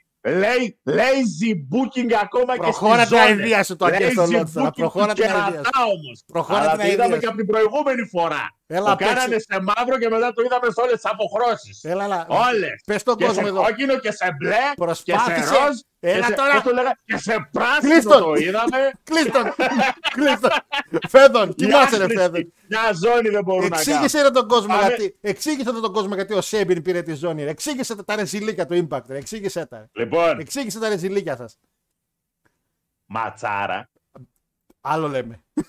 Ματσάρα. Άλλο λέμε. Κριστέμπιν εναντίον Τρέι Μικέλ. Άλλο για, λέμε. το. για την Next Division Zone. Για εξήγησε τον κόσμο. Ματσάρα. Άστα αυτά τα ματσάρα. Καθίστε, δείτε την. Ναι, ναι, ναι. Και ο Θα Ζαηρή έπαιζε. μαθαίνετε μπαλίτσα Ε, εκεί Και, έξω. και ο Ζαηρή μπαλάρα 8.75 έπαιζε το και ένα μάτς. γκολ δεν έβαλε. Παίξε. 8.75 το μάτς με κλειστά μάτια. Άρα Και, και Τώρα το ερώτημα είναι γιατί την πήρε ο Chris Sabin. τι λες, αλήθεια. Και εδώ Εγώ πληροφορία. τώρα είναι το βασικό ερώτημα. Γιατί. Θα σου πω γιατί μόλι πάμε Γιατί στο να, main τη event. χάσει, γιατί να τη χάσει ο Τρέι από τον Chris Sabin. Θα σου πω μόλις Βέβαια. πάμε στο main event. Βέβαια. Ναι, βέβαια, τι Βέβαια. βέβαια. Ναι, ναι. Επειδή την μεγάλη για κάποιο λόγο την πήρε ο Άλεξ Σέλι. Ναι γι' αυτό σε Και λέω επειδή πάλι. κακά τα ψέματα τα παιδιά. Όπω τώρα το σκέφτηκα. Τι; Ο Chris Sabin έχει κάνει στο παρελθόν ένα εξαιρετικότατο run Ναι, ως heel. Ναι, Ως champ, όταν πήρε τη ζώνη τη μεγάλη του TNA, μάλιστα. ήταν heel. Εάν παίξει ένα storyline στην πορεία και κάνει cash-in, γιατί είπαμε η X Division, η ζώνη Άστα, της ρε, X ρε, Division ρε. είναι η μόνη Μην τα ζώνη σώσεις, εκεί μην έξω, η πάνε τα οποία- σώσεις. mid-card zone η οποία Ναι, έχει ναι, ναι, κάποιο ναι. νόημα Ναι, ναι, ναι. ύπαρξης. Θα σε πω μόλις Γιατί τελειώσει, μπορείς θα να σε την πω. κάνεις cash-in Ναι, ναι, ναι. και δούμε μάτς μεταξύ αυτών των δύο, ο ένας face, ο άλλος skill, θα γίνει το έλα να δεις. Ποια να δίνει με του παππού. Είναι, είναι η μόνη booking wise λογική εξήγηση. Λογική, μάλιστα. Τίποτε άλλο. Πάνε, Τίποτε άλλο. Πάνε λίγο μετά, πάνε λίγο στο μάτι του Αλέφαντου τώρα το 8-4-1 που είχατε. Λοιπόν, Θα σε πω εγώ ποια είναι η λογική. δεν πά να λες ό,τι θες. Έτσι. Τα πράγματα είναι απλά και όμορφα και δεν τρέχει Ναι, ναι, ναι, κάστανο. Δεν έχει κάστανο, ε, τώρα, τώρα. Μετά είχε Λοιπόν, το 5-5. Ματσάρα ήταν και πάμε, πάμε στο έπος. Α, Δεν ξέρω ποιος σκέφτηκε το συγκεκριμένο stipulation. Ο Αλέφαντος. Δεν με ενδιαφέρει. Ο Στην αρχή, μου Αλέφαντος. φάνηκε, στην αρχή μου φάνηκε λίγο κάπως, αλλά ναι ρε ιμπακτάρα. Είχε Μόνο νόημα. εσύ μπορείς να σκεφτείς κάτι τέτοιο. Είχε και να λογική. το κάνεις και να δουλέψει. Δηλαδή αυτό το οποίο το βλέπει ο άλλος και λέει τι μαλακία είναι αυτή. Όχι, ήταν Και στο καλός τέλος, βάζεις, σε- το- στο τέλος βάζεις 9 και το βουλώνεις. Ποιος κέρδισε; Έτσι απλά. Ποιος κέρδισε; Και απαντα... Και... α- Αυτός που έπρεπε. Πού, Μικάλντης. το σκουπίδι. Το σκουπίδι. Αυτός ο σκουπίδι. γάμπρος θα τον έφερε στην εταιρεία. Θα τον Το έφερε στο σκουπίδι. Connecticut. Έτσι, ετοιμάζαμε κόκκινα χαλιά. Τώρα, τώρα, τελείωσε το review. Ε, Θα πω εγώ ναι. για το show. Θα σε Εντάξει, πω. Λοιπόν, εντάξει, άλλη ε, νικάει Λοιπόν, Bully παιδιά, Ray, Heath, έχει Gresham. δύο ομάδες, τέσσερις εναντίον τεσσάρων. Εντάξει. Ναι. Στη μία είναι Bully Ray, Jonathan Gresham, Heath και ο Nick Aldis. Οι εναντίον των Moose, Mike Bailey, Rich Swan και PCO. PCO Η ομάδα που κερδίζει, Ναι, ναι, Παναγιώτη. οι τέσσερις μετά, Ναι, κάνουν πάνε. κατευθείαν ξεκινάνε Fatal 4-Way match. Αντριχιάσαμε. Και ο νικητής παίρνει contendership για τον τίτλο στο Slammiversary. Και ποιος ήταν ο Άλντις. Μάλιστα. Μάλιστα. Έπος. Μάλιστα. Μάλιστα. Έπος. Ό,τι Μάλιστα. καλύτερο. Πουτσάρο με Trinity. Ό- Ό,τι καλύτερο. Το Θα σε match πω- ήταν... Στο τέλος τα πω Το εγώ. match, το match, το match Ναι. δίδαξε. Να το βράσω το μάτς, Παναγιώτη μου. Να το Έσπηρε. βράσω το μάτς. Να το βράσω. Άρε, σε πονάς. Να σε τα το βράσω. Πονάς, Γιωργάκη, Ξέρεις τι είστε. πονάς, Ξέρεις τι Γιωργάκη, είστε, το Παναγιώτη παιδί μου. είπε ότι Εγώ δεν με ενδιαφέρει, θέλω να πάω να κάνω wrestling και όχι να ρεζιλεύομαι σαν κάτι ναι, άλλους ναι. οι οποίοι περιμένουν, περιμένουν πότε θα γίνουν WWE Champ. Εντάξει. Καλό μάτς. Να το Ω, βράσω. ε, Με τόσο σκατά έτσι- booking έτσι θα να λέει. το βράσω. Έτσι θα λέει ο Κόντι. Έτσι θα λέει ο Κόντι στο γαμπρό. Τι; Πότε, και θα το απαντάει ο γαμπρός, ποτέ, Εντάξει. Πονάτε Πότε, για το long ποτέ. term storytelling. πότε πονάτε. Ποτέ, ποτέ, ποτέ, ποτέ. Τα ρεζίλια ποτέ. του Impact, τα ρεζίλια του Impact, μακάρι να μην τα κάνει καμιά εταιρεία. Προχώρα και θα σε πω γιατί. Θα σε πω. Παιδιά, 9 η ματσάρα, Εννιά ούτε η ματσάρα, συζήτηση να ματσάρα. γίνεται. Πραγματικά 9 η ματσάρα. Εξαιρετικότατη. Ε, Πουτσάρο Και πάμε Trinity. στη- στην πλήρη απογοήτευση. Πλήρης απογοήτευση όμως. Ε, βέβαια. Ζιζέλ Σόλ και Σαβάνα έβατσε εναντίον ε, Ντεώνα και Τρινίτη. Το μάτς ήταν κακό. Δεν περιμέναμε κάτι διαφορετικό. Μάτς, το μάτς απλά παίρνει ένα τάλιρο και γεια σας. Για δεδομένα Knockouts Division πραγματικά κακό μάτς. Χωρίς νόημα, χωρίς ουσία και με δύο-τρία bots να τραβάς τα μαλλιά σου. Ντροπιαστικά bots. Νίκησε η Ντεώνα με την Trinity, εντάξει, Ε, δεν καλά, περιμέναμε τι κάτι. περίμενες, κακό. ρε Παναγιώτη. Ε, η άλλη Για ιδέα, να πάμε, το Street Fight. Για να πάμε, για να πάμε παιδιά στο μάτι της βραδιάς. The Design, με- στην οποία design είναι ο, τέτοιοι, ο Alan Angels, ο Con, Και ο Ντίνερ. πάλι ποτέ Connor και ο τέτοιος ρε, Και ο Ντίνερ. και ο Cody, και ο Cody Dinner. Και ο Χάι- Εναντίον το Χάιο παίζουμε μπαλίτσα, οπότε έχουμε πλέον την παλιά καλή και όμορφη την Μπρούκλικια, έτσι, την αυθεντική, OVE, ο Χάιο versus everybody, everything, Everything. Everything, sorry. Everything. Δηλαδή, Σάμι Κάλαχαν, Jake Jay Chris Christ. και φυσικά Φούλτον. Madman Φούλτον. Κάναμε άνθρωπο τον Φούλτον, μαλάκα. Παιδιά, κάποια στιγμή λίγο μάτωσε στο μέτωπο ο Κόντι Ντίνερ και αυτό προφανώς γιατί Κάτι την έφαγε την έφαγε κανονικά, δεν- κάπως, δεν είναι ότι κάπως κόπηκε ο χτύπησε- άνθρωπος. κάπου, κάπου όντως χτύπησε ο άνθρωπος. Δεν είναι ότι σφάχτηκε εδώ πάνω. Κάπου χτύπησε εδώ λίγο περίπου στο κέντρο.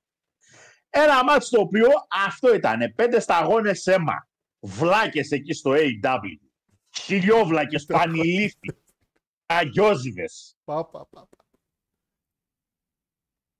Η εταιρεία για μια ακόμα φορά απλά διδάσκει πώς γίνεται ένα σωστό hardcore match. Ohio Street Fight, 9,5 το match, 9,5. σποτάρες, βρωμόξυλο, γιατί street fight παίζω. Παίζω ξύλο. Ό,τι εμφανίστηκε εκεί πάνω χρησιμοποιήθηκε. Πες μου ένα, ένα αντικείμενο που βγάλαν και δεν το χρησιμοποίησαν.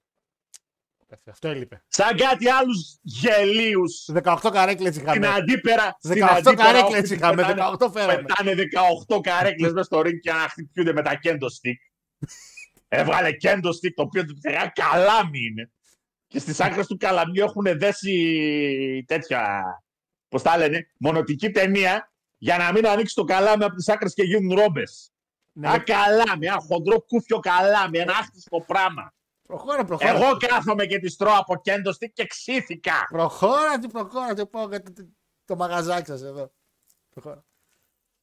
Νίκη βασικά Οχάιο, έτσι, νίκη Οχάιο, η OVE. Εντάξει. Και φυσικά πολύ σωστό μοίρασμα γιατί τα δύο τα μεγάλα τα κορμιά πάλεψανε περισσότερο μεταξύ τους και όχι με τους υπόλοιπους.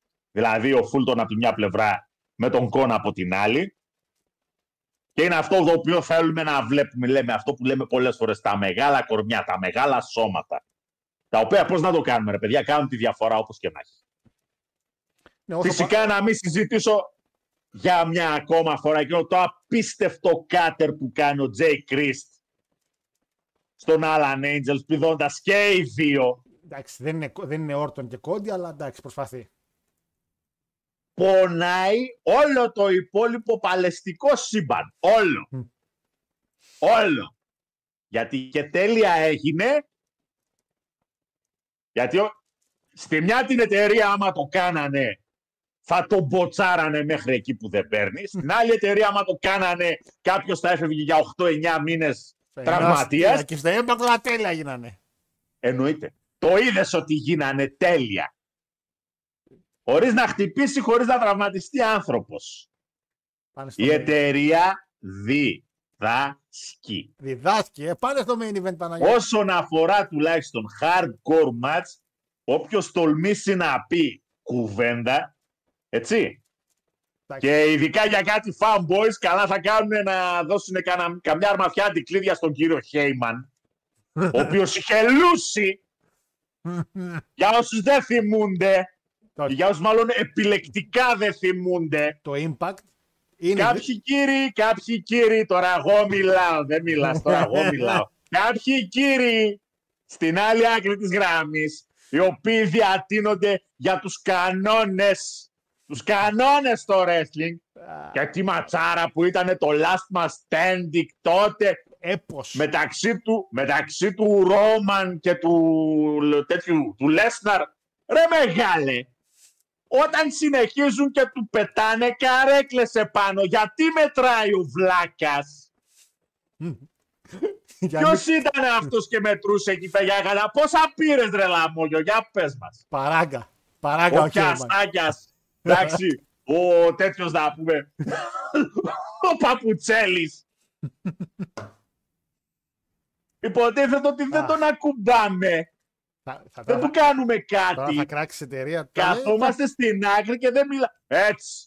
Έτσι, γιατί κάποιοι και λαϊδάνε, γιατί κάποιοι μιλάνε και δεν θα- πρέπει. Είπαμε, εντάξει. Α, το ε, βουλώνουν. Στο hardcore wrestling. Αυτό στο εδώ, το hardcore πράγμα, wrestling. αυτό εδώ το πράγμα, αν μπορούσε, αν είχε την οικονομική δυνατότητα το impact ναι. να το βάλει σε ένα γήπεδο, έστω και 5.000 θέσεων, Πού να- πού να με, φτιάχνεις. μια, με μια σεβαστή παραγωγή, ναι, εντάξει, ναι. Αυτή εδώ. αυτή τη στιγμή όσοι θα το είχαν δει, Ναι. οι μισοί θα το μπέζανε και οι άλλοι μισοί που θα ήταν haters, απλά θα το βουλώναν και θα κρύβονταν στις τρύπες τους. Μάλιστα. Θα μπαίναν κάτω από τη γη, εκεί που Μάλιστα. ανήκουν. Για πες για τον, για τον κόσμο το main event. Θα σε πω εγώ που θα κρυβόντουσαν. Θα σε πω εγώ. Θα σε πω εγώ. Πας στο main event. Το main event ήταν άλλη μια ματσάρα. Άλλη μια ματσάρα. Ωραία. Ματσάρα. άλλη ματσάρα, μια εξαιρετικότατη ματσάρα. Ματσάρα, ένα ματσάρα. άξιο titles match. Ματσάρα, ναι, εννοείται. Ένα titles match το οποίο άμα δεν είχε τον νικητή που είχε θα το βάζα παραπάνω. Α, Γιατί ναι. δεν μπορεί να μου χτίζεις ένα χρόνο το Μάκλι και να χάνει από τον Άλεξ Έτοιμος είμαι εγώ Σέλινγκ, τώρα από να την βάλω Κερατό. βενζίνη να έρθω. Έλα, έλα, έλα. έλα. Ωραίος ο Σέιλι, εξαιρετικό παιδί, νέο, νέο, εξαίρετο. Εάν έπαιρνα, έπαιρνα τον Αλέξη. Μιλάς, Ε, μιλάς, αν- αν σε ματαιριάσω τώρα, τώρα θα σου πω εγώ το show. χαρακτηρίζεις όταν έχει γίνει ο Billy Goldberg τρεις φορές Τουλάχιστον ο Είστε Billy σοβαρός, Goldberg, ο ανθρωπέ Billy μου. Goldberg όταν έγινε champion Από έφερε 50 το 8 ήρθε μύρια. ο πρόσκοπος και παίρνει τον τίτλο. Όταν έγινε, Μιλάς, όταν έγινε, μιλάτε μα κύριε. κάνετε τα ίδια Έχετε πράγματα. μούτρα και μιλάτε κύριε. Να μιλήσουμε, κύριε Γεωργιάδη. Να- Πρώτον, αν το φίλο μου τον Αλέξη, το γνωστό μας, τον έβαζα 2010 στη Φορμόλη, σε μια κατάψυξη και τον έβγαζα σήμερα, θα με ρωτούσε κανονικά για τον Αλέξης, ρε Χάρο, τι γίνεται στο Impact; Και του έλεγα, έχουν ζώνες ο Alex Shelley και ο Chris Sabin, πάει για τη ζώνη ο Aldis και για τη γυναικεία ζώνη φέραν μία από το WWE δύο εβδομάδες τώρα και την πάνε για τη ζώνη. Τα ίδια Παντελάκη μου, τα ίδια Παντελή μου. Χτίζουμε το Maclin, το θηρίο, ο οποίος έγινε killer. Αυτό που δεν έγινε ποτέ το Karrion Kross έγινε ο Maclin. Μου έχει τρέει Μιγγέλ, εξαιρετικό X Division Champion, να κάνει ματσάρες. Περίμενε, περίμενε. Μου έχεις την πουτσάρα που μου τη χτίζεις και μου τη φέρνει πια για αντίπαλο. Πια έχεις την καημένη τη Σλάμοβιτς και την Killer Kelly να κάνουν ματσάρα και έρχεται η άλλη Trinity. Ήρθα. Ε, Πώς θα πας για ζώνη, ε, μα είμαι από το WWE. Είμαι εσύ από σκατά, βγήκατε οι υπόλοιποι. Όχι, βέβαια. Και μου λες εσύ για τον Αυτό το οποίο Goldberg. λες, Και μου time λες out, εσύ αυτό για το τον οποίο Goldberg. λες, Αυτό ακριβώς το οποίο λες, το είπε πριν από λίγες ώρες χθες και η Μπιάνκα Μπελέρ για την ε, τέτοια, πώς τη λένε; Άλλο για Charlotte- αυτό. για Charlotte. Άλλο Και αυτό. Όχι άλλο αυτό. Γιατί όχι εκεί- άλλο αυτό. εκείνο Γιατί τουλάχιστον- Αυτό είναι ακριβώς το ίδιο. Γεια σας ήρθα. Ναι, γιατί Πού είναι ο εκείνη αγοραστής είναι- μου; ναι, γιατί- Κάτσε, όπα, ε, Περίμενε. πού, τι; Καταρχήν, Συγγνώμη, δύο πήγα πράγματα. ταξιδάκι, πήγα είδα τις Μαλδίβες, πήγα και μια βόλτα από Χαβάη, Ναι, καλά πέρασα. γιατί είναι η Είχα και τον Charlotte, άλλο τον είναι η αργόσπονο, ο οποίος Charlotte. Δεν δουλεύει, απλά πληρώνεται, κύριος. Τι άντρακλα έχεις, κοπελάρα μου, να τον χαίρεσαι, κουβαλητής. Δουλεύα το πρωί μέχρι το βράδυ το παλικάρι. γιατί είναι η Σάρλοτ αγόρι μου. Γιατί είναι Σαρλοτάρα πρώτον. Και Ε. δεύτερον, Δεν είναι η Trinity. Οπότε, οπότε ρε βλάκα, απαντάς μόνος σου. Επίσης, Γιατί επίσης. είναι δύο φορές, γιατί είναι δύο φορές champ στο WWE. Έχεις να πεις κάτι άλλο. Ε, τώρα- Έχεις να σχολιάσεις τώρα κάτι. συγκρίνουμε- Μόνος σου τα λες ρε βλάκα. Συγκρίνουμε τη Μόνος Σάρλο. σου τα λες. Συγκρίνουμε τη Μόνος Σάρλο με σου την τα λες. Trinity. Είναι Ό,τι δυνατόν. και να κάνεις, ό,τι και να κάνεις, ό,τι και να πεις. Εμείς. Σε όσον αφορά το booking, Ναι. αυτό το οποίο μετράει είναι τα νούμερα.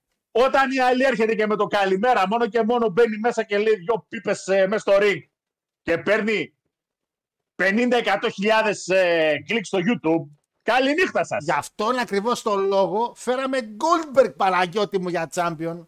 Όχι Maclin, όχι Maclin, Α. όχι τον Sabin. Εμείς, γι' αυτό φέραμε Goldberg να Ε, κάνουμε εμείς- πρωταθλητή. Ωραία λοιπόν, άρα εμείς Όχι το βλάκα θα το τη γράφουμε Shelley. εσάς. Όχι το βλάκα το Shelley και το βλάκα το Σέιμπιν. Βαρέθηκα να βλέπω η- η TNA. Δεν βλέπουμε Impact. Πάλι βλέπουμε TNA. Ο πάλι. Άλεξ Σέλι, ο Άλεξ Σέλι τουλάχιστον έγινε τσάμπ μετά από μια ματσάρα. Ρε, Ο δεν με νοιάζει. Μπίλι Γκόλμπερ Περίμενε. όταν έγινε στην Αραβία τσάμπ σε εκείνο το Περίμενε, δεν με 6,1 νοιάζει το του Bray αποτέλεσμα. White. Τα μάτς, Τι τα έχεις μάτς να δεν με απαντήσεις νοιάζουν. γι' αυτό. Τα μάτς. Α, τα μάτια δεν πιάσουν. Πέρα σου πω γιατί. Είναι το ίδιο πράγμα που λένε τόσα χρόνια οι Ολυμπιακοί. Τόσα χρόνια οι Γάβροι. Ρε, χαμένε. Περίμενε, πέρα, να Ρε, σε πω, να σε ηλίθιε. πω, να σε πω, να σε πω. Την Να περασμένη, σε την πω, προπερασμένη περίμενε. Να σε εβδομάδα πω, περίμενε. βάλαμε 9,5 στο Ρόμαν για το storytelling στο match. Γιατί είπαμε ότι αν βαθμολογούσαμε μόνο το match, έτσι, πάνω από 7-7,5 δεν έπαιρνε τον κόλλο του σκάτω να βαράνε. Το impact. Και τώρα τι γυρνάς Το και λες στον impact, κόσμο. θα σε πω. Δεν τρέπεσαι λίγο. Το impact. Ε, δεν τρέπεσαι Το καθόλου. impact είναι σαν τον Ολυμπιακό που κο- λέγανε οι Γάβροι τόσα χρόνια. Παίξαμε με τη Real Ματσάρα. Ε, παίξαμε ματσάρα, χάσαμε 4-2 ρε Παναγιώτη όμως. Παίξαμε το 3-3. Το χέρι λέει το Ρομπέρτο Κα- Ναι, αλλά πάλι χι φέραμε. Δεν πήραμε νίκη. Εδώ, ματσάρες. Ένα μετά το άλλο. Τα σκατά όμως ήταν κλείσει το show. Ποιος τα μαζεύει. Θέμπιν, Άλεξ Σέλι, Νικ Άλντι και Trinity για τη ζώνη. Ε, πες το TNA, cross the line και τελείωνε. Κάτι άλλο έχεις να προσθέσεις; Όχι, καλό show ήταν γενικά πάνω κάτω. Εντάξει, είχε τις στιγμές του. Εντάξει. Ε, Λοιπόν. πότε έχετε ξανά ηλίθιο show; Ε, το Emergency είναι μετά, έτσι. 27 Αυγούστου, όχι, ε, ψέματα, βλακίες λέω. Τι λες, ρε. Slammiversary, ρε. Άκυρο, Τώρα 10-15 Ιουλίου που είναι το Slammiversary. Ναι, Εκεί ναι. πάμε μετά. Κάτσε να δω λίγο το, το καλεντάρι λίγο των show. Έχουμε Forbidden Door 25 Ιούνιου, που έχουμε την άλλη εβδομάδα preview, ναι. Man in the Bank 1 Ιουλίου και 15 Ιουλίου Impact. Εντάξει. 21 Ring of Honor. Εν τω και μεταξύ, πέντε- Forbidden Door δύο μάτς ανακοινώσανε και τρέχουν όλοι πανικόβλητοι να βρουν εισιτήρια. Εντάξει, Αχ, απίστευτο. ε, ε, τα μάτς, ε, προσωπικά εγώ τα μάτς που ανακοινώσαν είμαι ικανοποιημένος. Αλλά παρόλα αυτά ε, δεν μπορεί να ξανακοινώσει μόνο δύο μάτς. Αυτός τόσο μεγάλος show. Εντάξει, λίγο ξεφτύλα. Παρότι τα μάτς είναι εξαιρετικά, συμφωνώ, αλλά το πούστε. Εντάξει. Λοιπόν, Εγώ σου είχα πει κάτι. Το draft μπορεί να δουλέψει. Ακόμα και σε επίπεδο της μπορεί. ίδιας της εταιρείας μόνη της, μπορείς να δημιουργήσεις έστω και επίπλαστα την έννοια ενός dream match, μόνο και μόνο επειδή κάποιοι έχουν να παλέψουν μεταξύ τους κάτι χρόνια. ρε, σε αυτό συμφωνώ. Παρ' όλα αυτά, παρόλα αυτά, κάποιοι εκεί πέρα είναι τόσο βλάκες που ούτε και αυτό μπορούν να κάνουν. Κάτσε να πάω chat γιατί Η έχουμε- καλύτερη κίνηση που έκανε το WWE τις τελευταίες δύο εβδομάδες από την προ... προπροηγούμενη δηλαδή εκπομπή μέχρι τώρα είναι το ότι στην ουσία πάμε για unification και των, και δύο, και των γυναικείων tag team ε, τίτλων.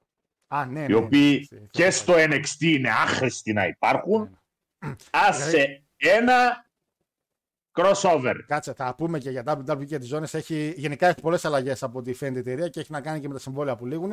Πάω λίγο chat που σα έχω αφήσει πολύ ώρα εκτός, γιατί ο Παναγιώτης εδώ πάλευε να μας πει ότι το impact αξίζει να είναι ανοιχτό. Ε, και Ένζο Σουζούκη λέει μεγάλο χειροχήτο. Ισχύει μεγάλο χειροχήτο. Κρίμα που δεν πέρασε καλά αυτό. Γιατί ο Γιώσο Στάινερ παίζει στο NXT με τον Σεθ για τη ζώνη, ενώ έχει ανακοινωθεί Money the Bank match. Χαλάει την αγωνία. Και ο Κόρμπιν έχει ανοίξει τρία μέτωπα. Καλά, γιατί- καταρχήν να πω κάτι αυτό πράγμα με τον Σεθ. Εγώ, ας πούμε, είμαι κατά της φάσης ότι ο Σεθ δίνει ευκαιρίες σε όλους. Κάτσε είναι μάγκα. World Heavyweight Champion είσαι.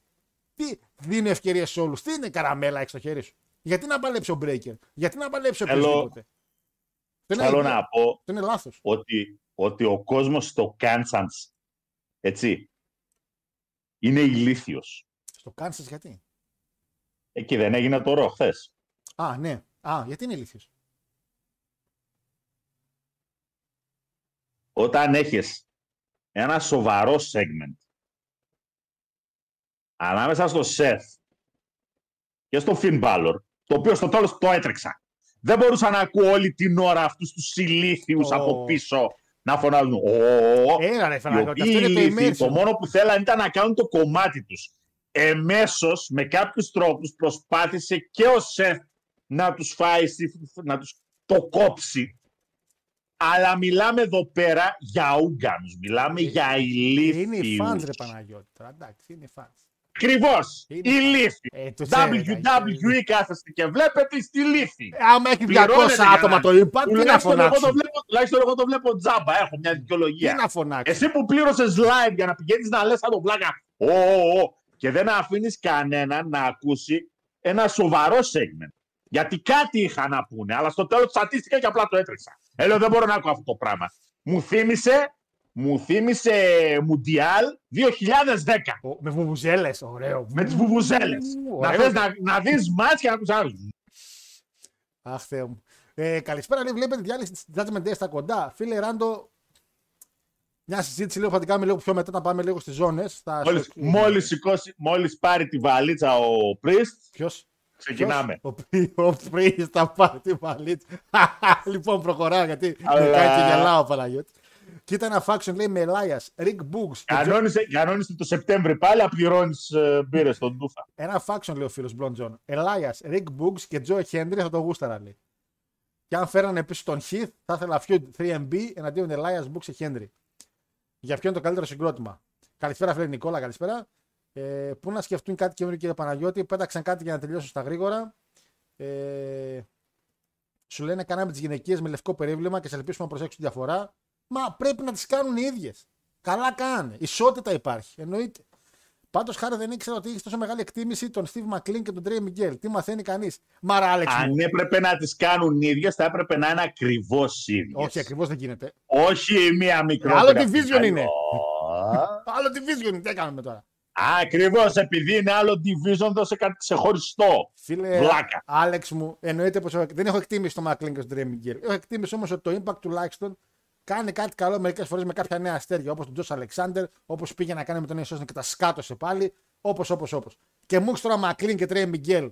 Έτσι. Και πας και μου κάνεις αυτά που έκανε το TNA το 8. Πάλι πίσω οι παλιοί. Πάλι από το WWE παιδιά. Πάλι ο Άλντι. Πάλι σκατά. Πάλι φακές. Ε, νομίζω κύριε Παναγιώτη λέει ο Sabin όπως ήταν TNA Champion ήταν face. Καθώς την είχε πάρει από τον heel Bully Ray. Ναι, αλλά νομίζω ότι ο Sabin έκανε μετά Την heel. πορεία μετά έγινε heel. Ναι, και εγώ αυτό θυμάμαι. Έχει δίκιο ο Παναγιώτης. Όντως δεν το πήρες σαν, δεν το πήρες σαν heel, αλλά έγινε Hill. Ε, καλησπέρα σε όλους. Λέει ευτυχώς υπάρχει το impact. Ναι, βλέπουμε ωραίο wrestling. Άντε βρε, μπετσισμένικε. Λοιπόν, ε, για μια στιγμή νόμιζα ότι έβλεπα λέει Στέφανο Χίο με δραβίκα λέει και έλεξα να δω τι κανάλι βλέπω. Ε, μα δεν αντέχετε με αυτά που με λέει. Από εδώ είναι. Ε, εντάξει, λέει, πάμε να το δούμε, λέει, μας έπεισε. Πάμε να το δούμε, λέει ο άλλος. Αλλά αυτός σας πούλησε το impact. Να πάμε να το δείτε, τι να πω κι εσείς. Σας αξίζει Disney. λοιπόν. Ε, Greek policeman take amateur Greek pro wrestling journalist in his place. βρείτε, βρείτε επιτέλους τηλεοπτική στέγη, δεν σας χωράει το ραδιόφωνο. Έπω λέει. Ε, δεν το... Εντάξει, είναι τυχερός σήμερα πάλι. Πώς πώς της σκαπούλα ρε πάλι, γιατί θα τα άκουγε από κοντά. Θα τα άκουγε από κοντά για το impact. Αλλά φοβάται. Το ξέρω ότι φοβάται. Γιατί όταν το impact πάει σκατά, φοβάται να έρθει από κοντά. Φοβάται. Εντάξει, Ε, λέγε. στην αρχή αρχή κάτι έλεγες ότι θα το διάβαζες. Α, α, Ακόμα καλά, περι- α, καλά. Ακόμα περιμένουμε. Ε, ακόμα Μου ήρθε περιμένουμε email να τώρα διαβάσεις. πριν. Μου ήρθε email, κοιτάξτε τώρα. Και το βλέπω και λέω, «Πώς τι, τι email τέτοια ώρα. Και λέει, δεν ξέρω καν αν φαίνεται, δεν φαίνεται. Πάντως βλέπετε που λέγει κάτι του κάτσε. Κάτι ψηλοφαίνεται. Υπουργείο Οικονομικών. Θέμα λέει. Λύση σύμβασης εργασίας έργου, καταβολή αποζημίωσης και παράδοση υλικού. Λέω, από πού απολύσανε, λέω πάλι. Και διαβάζω από κάτω. Μετά είδα το κάτι του κάτσε. Σύμφωνα με τις διατάξει των άρθρων 1, 2 και 3 υπαριθμού ΟΙΚ είναι αυτό, όμικρον ΙΚ. Ή- 2 του 5 2023, απόφαση ΦΕΚ, όπως τροποποιήθηκε με την υπαριθμών. Και γράφει κι άλλους αριθμούς ο Βλάκας ο Μάριος. Λοιπόν, και διατάξεις υπαριθμών. νο, νο, νο, νο, Έχει λήξει στην εργασία του Χάρου Γεώργιου από τη διαδικτυακή εκπομπή Talking Cats. Τη δικιά μου εκπομπή. Θα γνωστοποιηθεί και από την πλατφόρμα Instagram η λύση συνεργασίας με κάθε σεβασμό και τιμή προς το πρόσωπό σας μέσω σελίδας Greek Wrestling Enigma και WrestleMania. Σας ευχόμαστε λέει καλή τύχη στις μελλοντικές προσπάθειες. Ειδικός διαχειριστής Μάριος. Δεν λέω το άλλο. Μην τον κάψω και τον κυνηγάνε σε όλη την Κοζάνη. Ε, και όταν διαβάσει. Α, δεν είναι υποχρεωμένο να απαντήσω. Α, το άλλο το διάβασα από κάτω. Υπεύθυνη δήλωση. Δεν είναι υποχρεωμένο να απαντήσω σε αυτό το μήνυμα, καθώς ο Μάριος φαίνεται ότι ήρθε πάλι με κακή πρόθεση. Ανταυτού μπορώ να κινηθώ νομικά εναντίον στον παραπάνω. Δεν τίθεται θέμα κατά το λατική κοινότητας, μόνο κατά αυτής της αδερφής από την Κοζάνη. Τι άλακας είσαι. Αχ, Θεέ μου. Μου ήρθε και το PayPal μια ενημέρωση. Ωραία. Πάλι χρωστάμε. Λοιπόν, ε, βασικά παίζει να έκανε Ρέιν ο Σάμπιν τότε που είχε χτυπήσει με το σφυρί τον Bully Ray την εποχή που ήταν και η SNH. Ναι, Δημήτρη, αυτό ήταν. Η SNH βασικά και στα πιο τελειώματά τους ίσως. Ε, μια στιγμή που ο κύριος Παναγιώτης λέει για μεγαλύτερα γήπεδα το Impact και το Victory Road λέει τον Αύγουστο έχει κλείσει γηπεδάκι 4.000 σε ένα προάστιο Νέας Υόρκης. 4.000 το έτσι. 4.000 μόνο. Εντάξει. Γιατί δεν κάνετε ένα σε ένα πάρκινγκ ρε πούστη; Καλησπέρα και κάτι λέει συγχαρητήρια για το Impact λέει που ξανά έγινε ωραίο TNA. Πες τα ρε θανάση μου. Πες τα ρε θανάση μου. Πες τα ρε θανάση. Πες τα θανάση. Μόνο εσύ αγόρι μου με καταλάβει. Ε, και σε αυτό το σημείο λέει πρέπει να πεταχτεί ο Κωνσταντινοπούλου λέει και να πει στο τελικό τι είπατε, τι είπατε. Μα κάθε φορά που μιλάει για impact δεν τρελαίνομαι, δεν μπορώ. Το ότι το impact θα ανέβαζε ratings για του Cats λέει πρέπει να με ενθουσιάζει να με τρομάζει. Τι να ανεβάσετε impact εδώ, εντάξει. Διορθώθηκε μια μεγάλη δικία λέει τώρα μένει επιστροφή και τίτλος για Ρολάντο Τζόρνταν. Δεν είχε τα κάκαρα το impact. Το impact απέδειξε ότι τα κοχόνια για τον Ρολάντο Τζόρνταν δεν τα είχε. Τουλάχιστον WWE σου λέει είμαστε μεγάλη εταιρεία. Δεν μπορούμε. Το TNA αποδείχθηκε μικρό τότε με τον Τζόρνταν. Σε TWT ο Ρολάντο Τζόρνταν θα έπαιρνε ζώνη, όλα τα μάτς και εμένα αν μπορούσε. Αν μπορούσε. Ο Ρολάντο Τζόρνταν θα τα έπαιρνε όλα από εκεί πέρα από Θεσσαλονίκη. Αλλά, αλλά, αλλά. Ποιος έβαλε Άδωνη Γεωργιάδη με Παύλο Πολάκη; Μύρε, μύρε, μη, μη, μη μας κάνετε έτσι. Καλές εποχές Άλτερ λέει ο άλλος. θα πεταχτεί ο Παπαδάκης, θα φωνάζει. Όχι, όχι, όχι. Αχ, Θεέ μου, ζεστάθηκα με τις βλακίες που με λες για, για, το impact. Πραγματικά ζεστάθηκα. Ε, με έχει εκνευρίσει ώρε ώρε αυτό το πράγμα. Δεν μπορώ. Το Forbidden τώρα έχει γίνει σχεδόν sold out. Λέει τις πρώτες μέρες που βγήκαν τα εισιτήρια. Μήνες πριν να ανακοινωθεί οποιοδήποτε match. Παρεπτόντως τότε, πότε την τελευταία φορά που το New Japan πήγε Καναδά. Το New Japan έχει πάει Καναδά, όχι μόνο του, έχει πάει με, μέσω του Impact. Έχει πάει Καναδά το New Japan. Ε, αλλά το Forbidden Door, εντάξει, παιδιά, το Forbidden Door πάει τάπα. Όντως πάει τάπα. Έτσι, εντάξει, είναι και πολύ λογικό, εγώ πιστεύω. Ε, καλησπέρα από Τσαμπού Καλαμάτας. Καλησπέρα, φιλέ. Φυλάκια Τσαμπού Καλαμάτας. Ε, Βλέπεις την Μπέιλ να κερδίζει Money the Bank και να παίζει με Τσάρλο Σάμερ για τίτλο; Φίλε Παναγιώτη μου, παρότι έχω ήδη κάποιες βλέψεις για το ακριβώς θα γίνει με τις γυναίκες, λέμε για Money the Bank να πάμε λίγο την άλλη εβδομάδα, να μην το τραβήξουμε με τη σημερινή κατάσταση. Πάντως και για τις γυναίκες ξέρω που θα πάρει τη βαλίτσα. Υπομονή στο τελείωμα. Άντε, άντε να το πω και αυτό. Και για τις γυναίκες ξέρω ποιος την πάρει. Και για τους άντρες και για τις γυναίκες. Λοιπόν, ε, χάρη τα παιδιά στο Discord μου είπαν να δω το storyline σου με το. Ε... Α, το storyline, πιο από το storyline. Κάτσε γιατί μπερδευόμαστε. Ε... Πότε ρώτησα, όχι με ποιον. Κάτσε ρε. Α, το πότε δεν θυμάμαι. Το πότε δεν το θυμάμαι. Θυμάμαι ότι έχει πάει πάντως. Τώρα το πότε μην βάζεις δύσκολα. Λοιπόν, πού να πάμε, να πάμε Παναγιώτη μου μπαμπάπ. Να κλείσουμε ένα-δύο πόρτες. Έχουμε 18 Ιουνίου. Να ξέρετε, όσοι είστε και Αθήνα, γιατί δυστυχώς Θεσσαλονίκη δεν τα έχουμε αυτά, το Hall of Champions κάνει ένα show, όπως βλέπετε, ε, και πρωτοτυπεί, καθότι για πρώτη φορά σε fight show, θα έχει δηλαδή κανονικά αθλήματα, θα δούμε αγώνα pro wrestling στα πρότυπα του Αμερικάνικου WWE. Ένα six-man tag και λένε εδώ, ρε παιδί μου, τα παιδιά, και πολύ σωστά λένε, ότι είναι οι έξι καλύτεροι που έχει αυτή τη στιγμή το SMAC. Θα είναι η Hill, πάνω σε Ρέτη, Playboy και Μάρκυλος Κομινός, εναντίον Μικαλάντζελο, Σπάρτακου και Τσεπάη. Ε, Παναγιώτη, νομίζω καλή εξάδα για να δείξεις wrestling στην Ελλάδα. Δεν, δεν ξέρω αν θα άλλαζες κάποιον, γιατί κάποια στιγμή ρώτησαν τα παιδιά στο Discord, ρώτησε ο Αντώνης μας κατά παιδιά και το είχα και για σήμερα. Αν πιστεύω ότι κάποιο από αυτούς θα μπορούσε να αντικαταστήσει κάποιον άλλον ο οποίος είναι εν ενεργεία στο ΣΜΑΚ. Προσωπικά, μόνο, η μόνη που μου έρχεται στο κεφάλι είναι σίγουρα σαν καλύτερη παλαιστές στα ρο, η δίδυμη. Αλλά και επειδή είναι και δίδυμη, μπορεί να κάνει κάτι ωραίο στο μάτι. Αλλά δεν μπορώ να βγάλω κάποιον από αυτούς. Ο Σίνας είναι τραυματίας, οπότε από τη μία τον έβαζα, από την άλλη καταλαβαίνω ότι είναι εκτός το παιδί. Ε, δεν μου έρχεται όμως κάποιος άλλος που θα μπορούσε να μπει στην όλη φάση. Θα σκεφτόμουν τον Ninja, απλά ο Ninja λόγω του gimmick μπορεί το κοινό, επειδή θα κοιτάξει να δει άλλα πράγματα, δεν πάει να δει το wrestling κοινό αυτό, το κοινό πάει να δει kickboxing και box. Και απλά θα του κάτσει ένα wrestling match. Οπότε το να πήγαινε ο Ninja μπορεί να φέρνει κακές εντυπώσεις, καταλαβαίνετε τι ακριβώς εννοώ. Για να μου βλέπει πρώτη φορά. Ε, by the way, θεός ο Μικαλάντζελο πάνω να αφήσα. Βλέπεις ότι είναι το πιο extravaganza, ρε παιδί μου. Και οι υπόλοιποι έχουν και καλά κορμιά. Και για τον Μάρκελ έχω πει κιόλα ότι με έχει εντυπωσιάσει πάρα πολύ που έχει εξελιχθεί. Ε, και το attire του και όλα αυτά.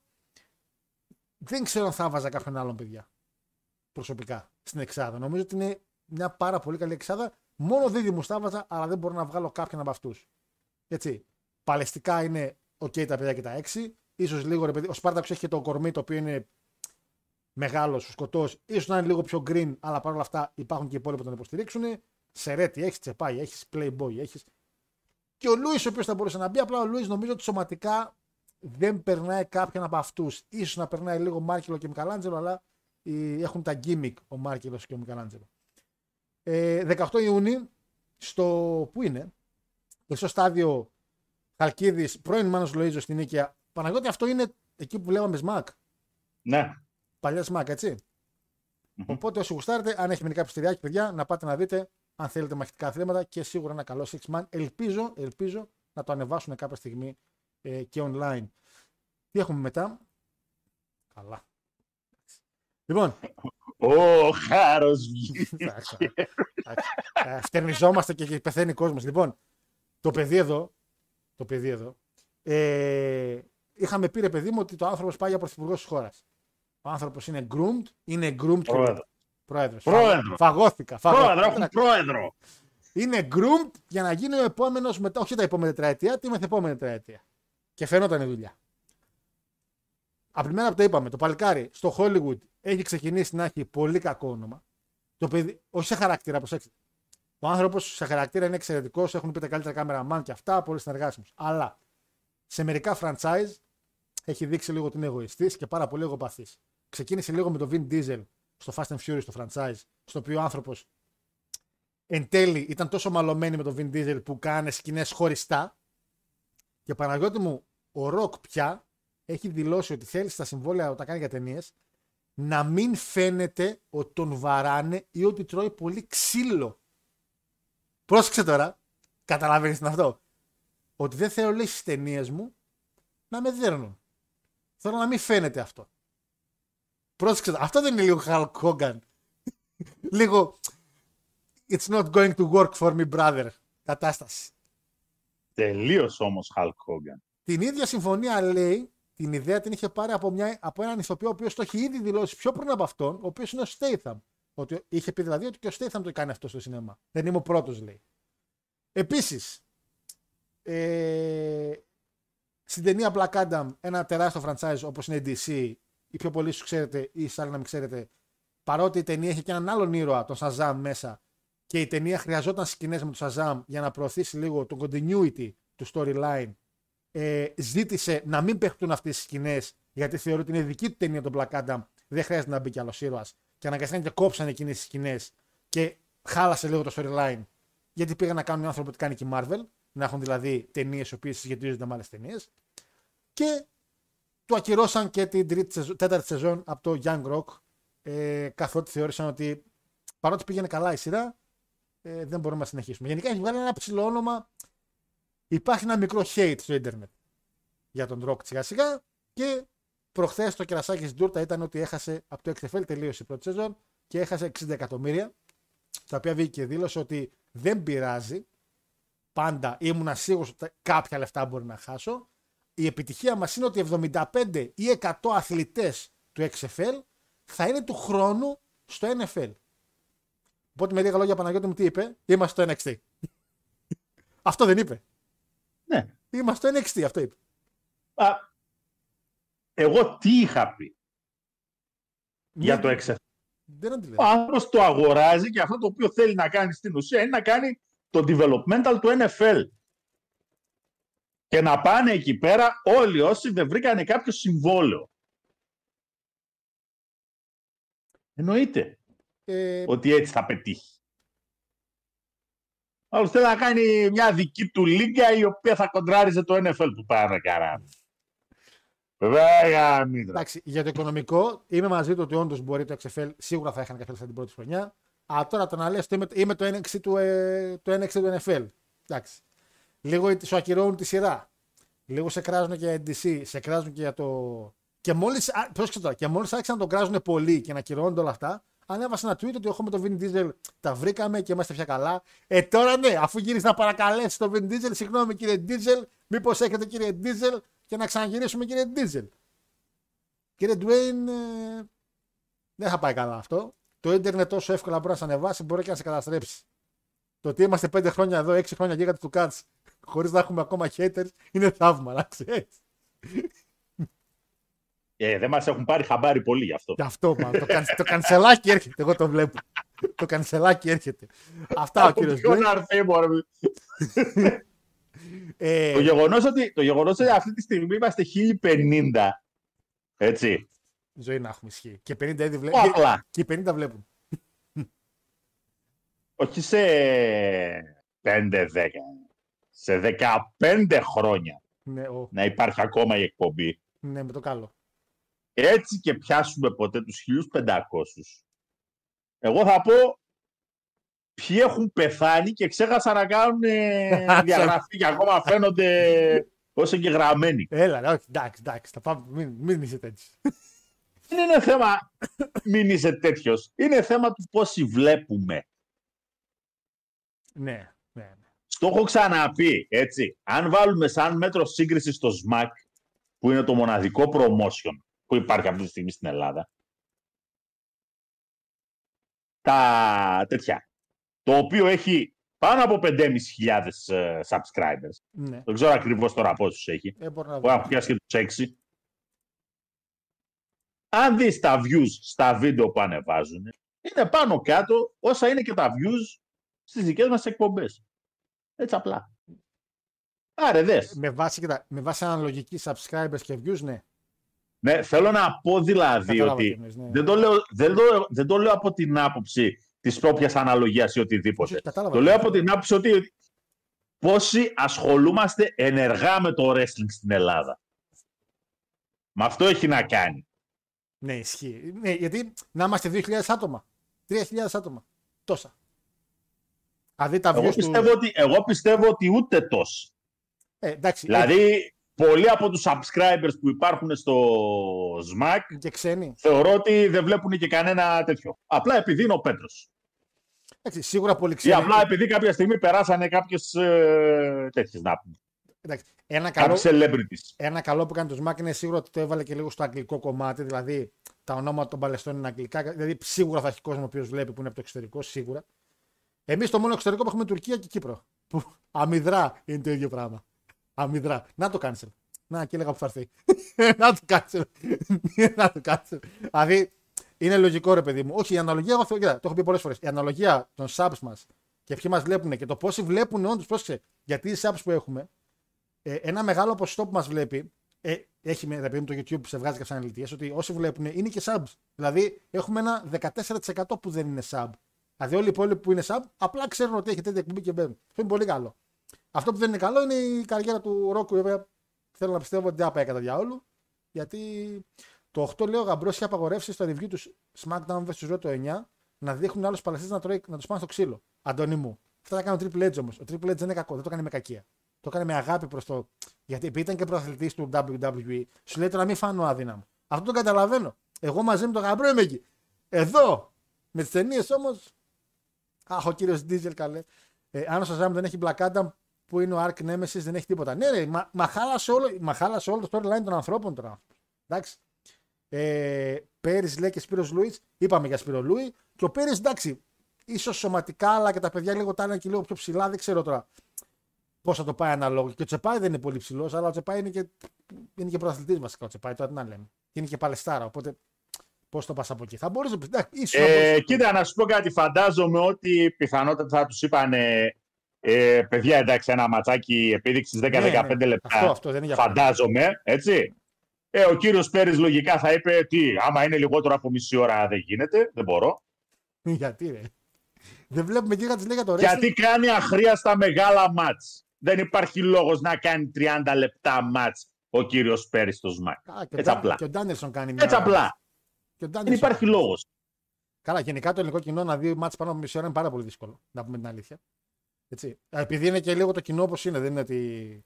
Δεν βλέπουμε για το wrestling, λέει, βλέπουμε για Στο, στο Βρετάνοι φινάλε, δεν το φινάλε. χάρη. Στο Πες, φινάλε, εντάξει, φινάλε. μας Έτσι. Εντάξει, μας κάνει.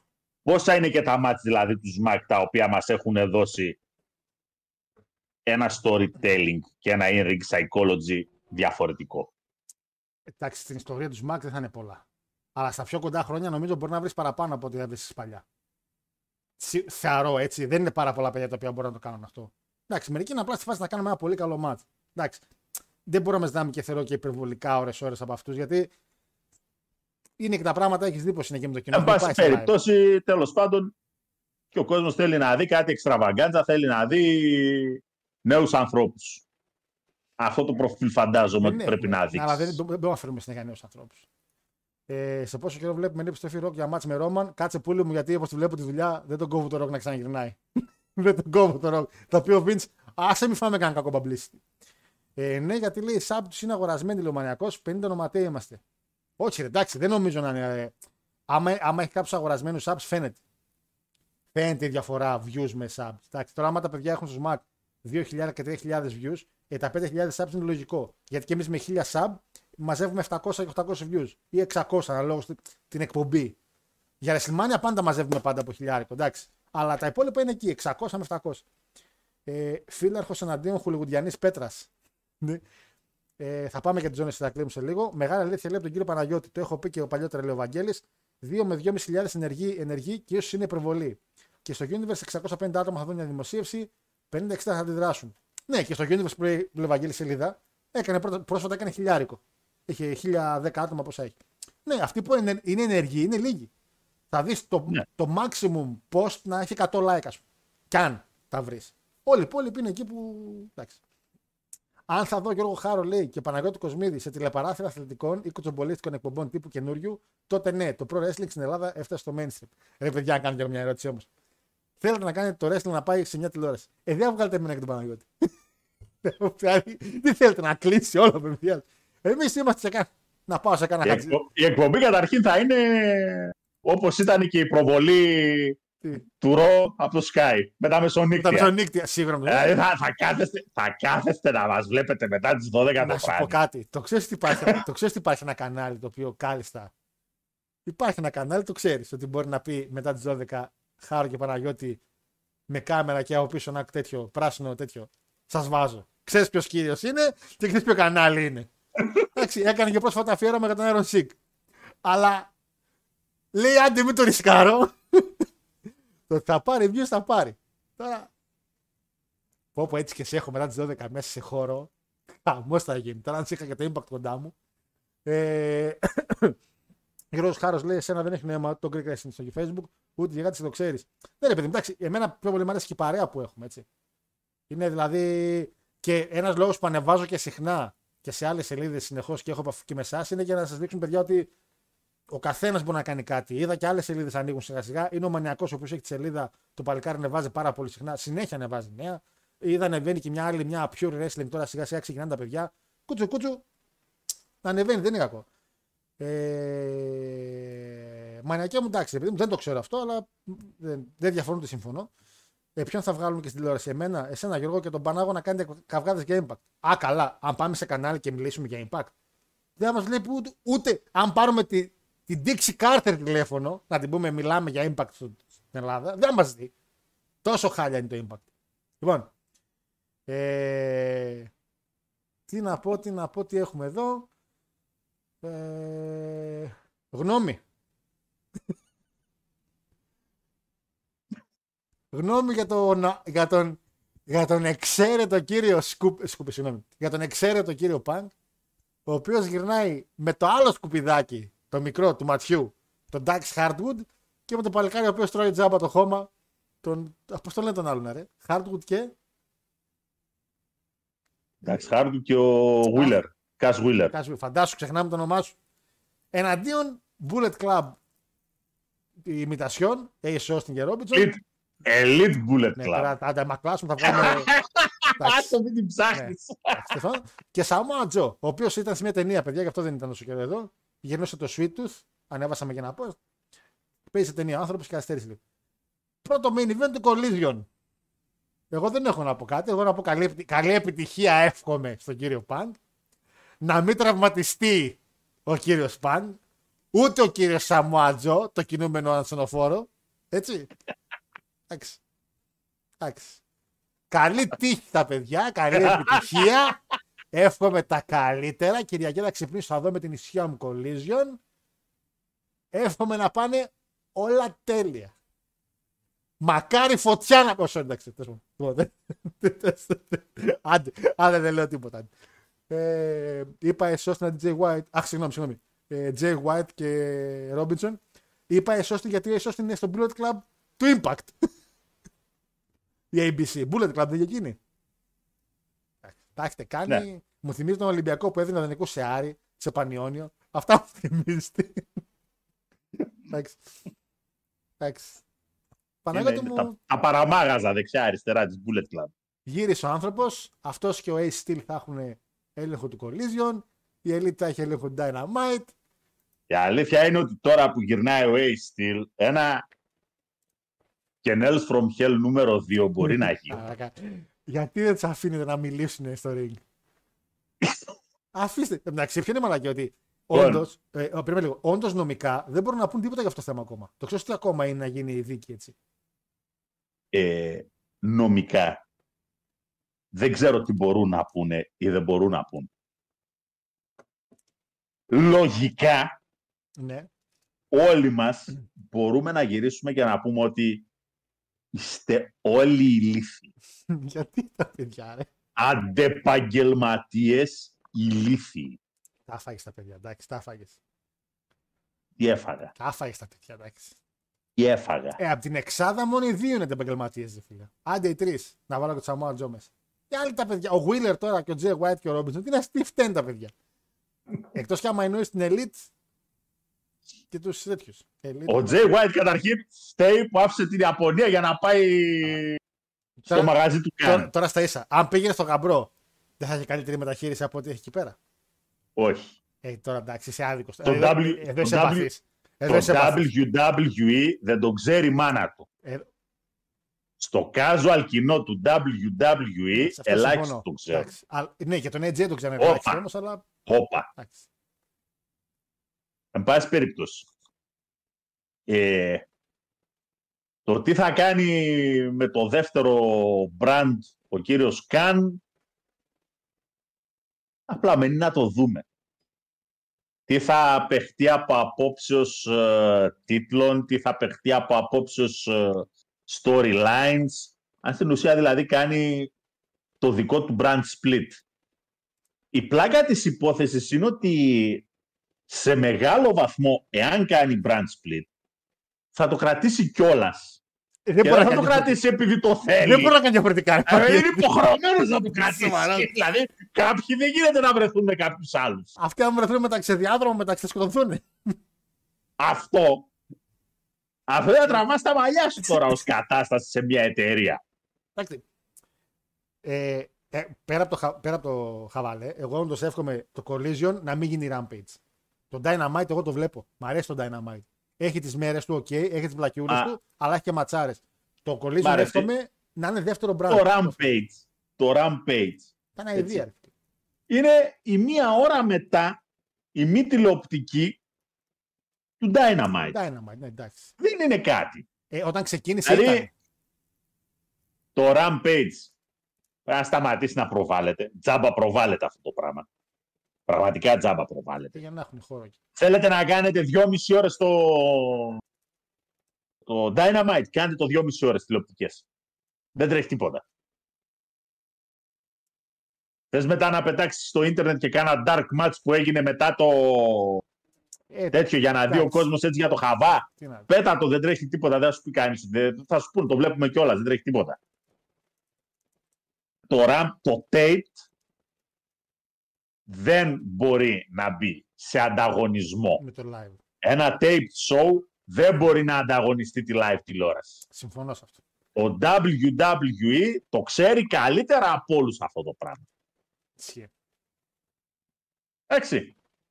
Ο βασικότερος λόγος για τον οποίο τους πήγε τάπα επί ένα, σχεδόν δύο χρόνια το WCW ήταν αυτός. Ο ένας είχε live τηλεόραση, ο άλλος είχε tape. Και Ο ήταν- άλλος έκανε live τηλεόραση και να ξέρετε σε λίγη ώρα θα σας δείξουν το τάδε match και ο τάδε θα χάσει από τον τάδε.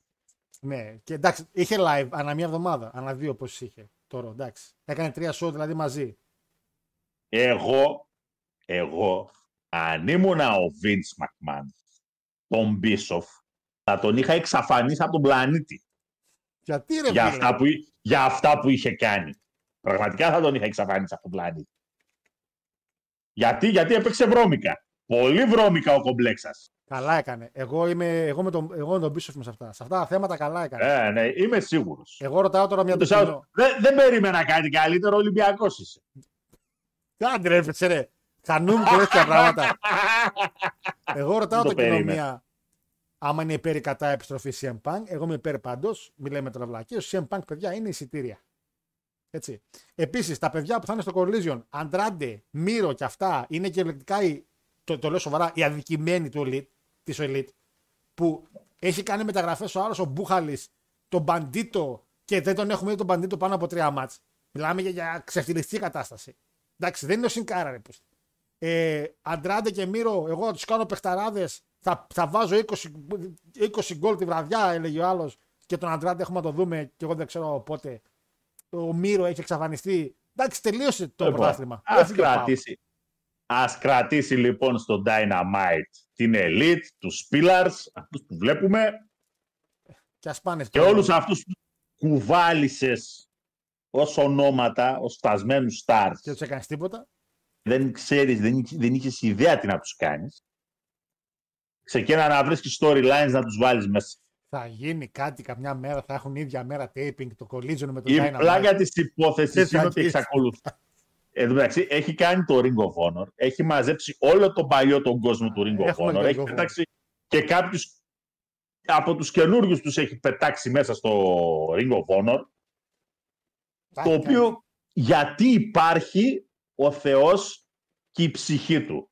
Το οποίο, προσέξτε έτσι, η μόνη διαφορά που έχει σε σχέση με το πάλε ποτέ Ring of Honor είναι ρε παιδιά ότι απλά είναι μια μισή, δύο ώρες αναλόγως με τα κέφια τους.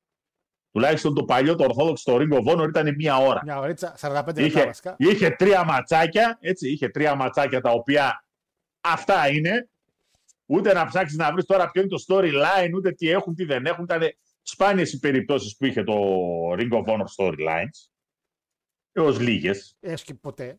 Α, κάτι τουρνουά όμως τα έκανε. Κάτι pure wrestling tournament, το θυμάσαι και Α, το έπαιξε. έπαιξε καλά, έτσι. Τι, τι. Dalton Castle εναντίον Ε, ε, είμαι- Silas ε, Young. ένα, ήτανε- ε, ένα storyline με λε. Ε, ναι, ήταν το story της χρονιάς όμως. Αυτός επίσης. Άντε τον πήραν. Πού είναι; Ντάλτον Ε. Κάσι. Ντάλτον Κάσι. Παλαιστάρα. Τον πήραν. Πού είναι; Ε, Αυτό βλέπεις. Δεν είναι. Δεν, ο Τόνι Καν δεν ξέρω, παιδιά. Πραγματικά άνθρωπος τους είναι. έχει βάλει εκεί πέρα στο Ring of Honor Α, ξέρεις τα- Δεν ξέρω ποιος βλέπει Ring of Honor, δηλαδή να μπω τώρα σε διαδικασία. Παιδιά, είδα δύο-τρία show, δεν, βαρέθηκα. Δεν έχει κάποιο νόημα, δηλαδή απλά μπαίνουν μέσα και κάνουν μάτς. Ε, Έτσι ήταν και παλιότερα, απλά τουλάχιστον τότε ήταν τρία-τέσσερα ματς. Αλλά τότε όταν είχαν pay-per-view, είχαν pay-per-view. Εντάξει. Ναι, τώρα δεν έχει. Πάλι Elite, τώρα είναι στα, στα νήματα λίγο τώρα Elite πάλι τα παιδιά. Τώρα καλά κρασιά τώρα, εντάξει. Οι EVPs λέει δεν μπορούν να διευθύνουν ούτε Μασούτη. λέει ο φίλος εδώ ο Μπουφών. Εντάξει. Ε, Το ψάχνει ο Ryback. Καλά, Ryback. Παιδιά, επειδή ο Μασούτης είναι μια πολύ σοβαρή και πολύ μεγάλη εταιρεία, έχω τη δυνατότητα να ξέρω πέντε πράγματα παραπάνω. Ε, Young Αφήστε Bucks, καλύτερα τις, αφήστε καλύτερα τις μεγάλες αλυσίδες σούπερ μάρκετ στην Ελλάδα. Μπορούμε κάλλιστα, άμα θέλετε, να μιλήσουμε για το οποιοδήποτε συνοικιακό μπακάλικο, το οποίο θα το φαλυρίζαν μέσα σε μια εβδομάδα οι ηλίθιοι. Αποδόσει για είσοδο Punk. Cheers 1,25. Οι άνθρωποι, οι άνθρωποι έχουν πάρει ένα hype στην καριέρα τους. Το δέχομαι. Οι άνθρωποι κάνανε κάτι διαφορετικό στην indie σκηνή. Οκ. Όταν αυτό το πράγμα όμως το φέρνεις σε μια κατάσταση national, έτσι, το βγάζεις σε τηλεόραση η οποία παίζει σε πανεθνικό επίπεδο.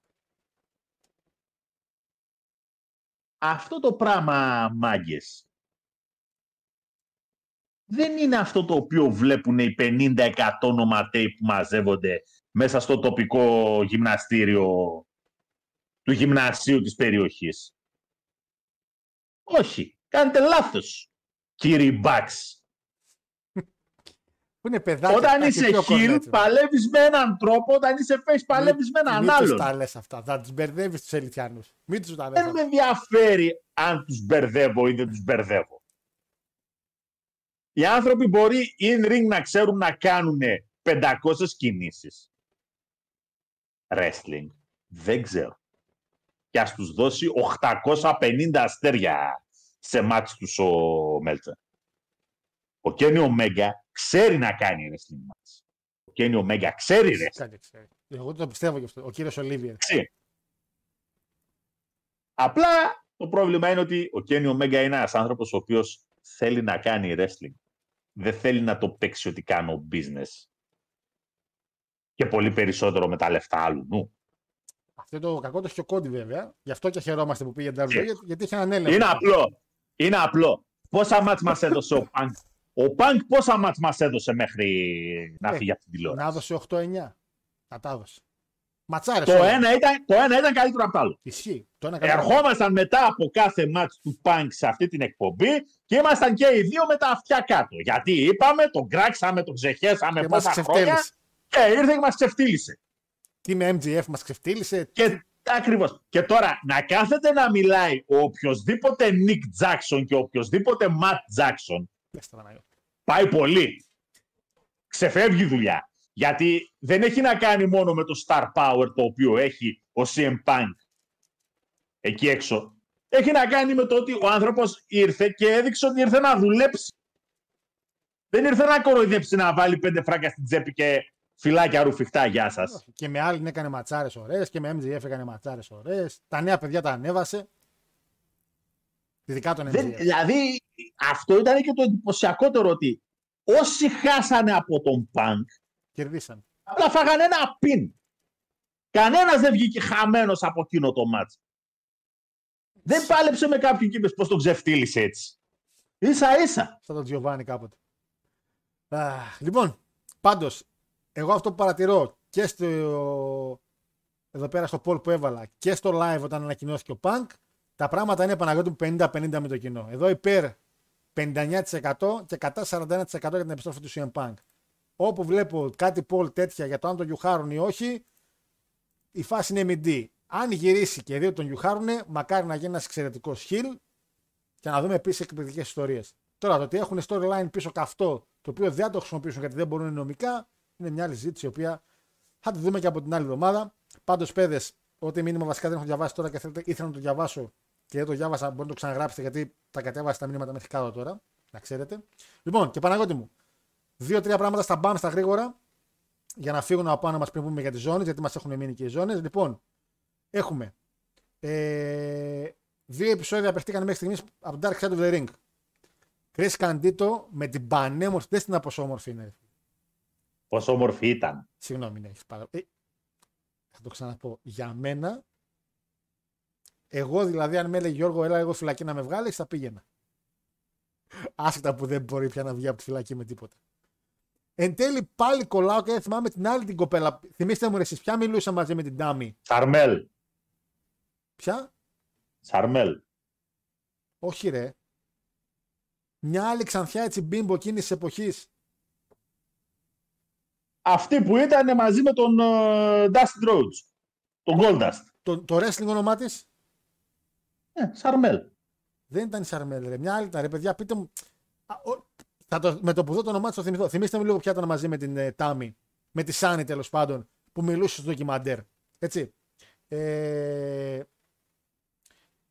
Τέρι Ράνελς, όχι τε, ε, η Τέρι Ράνελς, περίμενε ρε. Ε, τώρα κόλλησα εγώ. Πώς τη λένε την Τάμι Σνίτς τη λένε την ε, Σάνι, έτσι; Ωραία. Τέρι Ράνελς, να δω λίγο το όνομά της, ρε παιδιά, γιατί θα σκάσω τώρα με το... Αυτή, η Τέρι Ράνελς, ωραία. Πώς τη λέγανε στο wrestling; Τέρι Ράνελς τη λέγανε; Κάπως αλλιώς τη λέγανε. Runnels. Anyway. Αυτή τέλος πάντων, επίσης μια πολύ ωραία γυναίκα. Φτάνει ο κορίτσαρο ο υπέρτατος, Παναγιώτη μου, για εκείνη την εποχή, είχε, έλεγαν και στο ντοκιμαντέρ, η πιο downloadable όσο μπορούσαν για την εποχή, γυναίκα στο wrestling. Καντήτο, ένας άνθρωπος ο οποίος παιδιά η ζωή του είναι αυτό που λες κρίμα. Έτσι. Και δεύτερο επεισόδιο Παναγιώτη μου δεξιά, ο κύριος Magnum. Έτσι. Ο επόμενος Hogan για πολλούς. Απλά δεν τα κατάφερε γιατί είχε ένα τροχαίο. Και θύμισε μου τι σχέση έχει με την, με την, με την Τέσσα δεν έχει μια σχέση. Τι ανιψιά του, τι είναι. Κάτι είναι της Τέσσα Μπλάντσερ νομίζω. Κάτι, κάποια σχέση έχουν. Ε, Terry Runnels, ναι, ναι ρε παιδιά, sorry, sorry, sorry, sorry, sorry, sorry, sorry, sorry. Terry Runnels, παιδιά. Έλα, εντάξει. Τι; Λάθος. Μαρλένα. Α, δεν εννοούσα τη Μαρλένα. Εγώ την Terry Runnels λέω, αυτή είναι που μιλούσε. Ε, Ναι. Γυναικάρες και οι δύο, και η Terry Runnels και η Σάνι, σαφέστατα. Έτσι. Αυτό, λέει, αυτό διαβάζω τώρα, ρε παιδί. μου. Στο WWE ήταν ως Μαρλένα. Μαρλένα. Εντάξει, δεν πρόκειται θυμόμουν με τίποτα σαν Μαρλένα γιατί ακόμα και στο ντοκιμαντέρ την είχε σαν Terry Runnels. Δεν την είχε σαν Μαρλένα. Λοιπόν, δύο επεισόδια βγήκανε.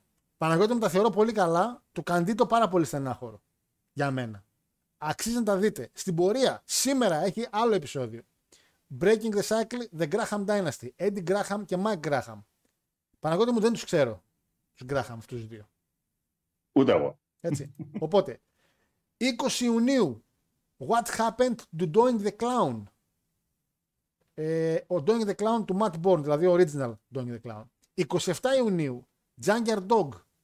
Εδώ μπορεί να έχει πολύ ωραίο υλικό για ιστορία για το Jungle Dog. 11 Ιουλίου, Tragic Fall of Adrian Adonis. Adonis ή Adonis, ε? Αντώνης. Αντωνάκης. Αντωνάκης.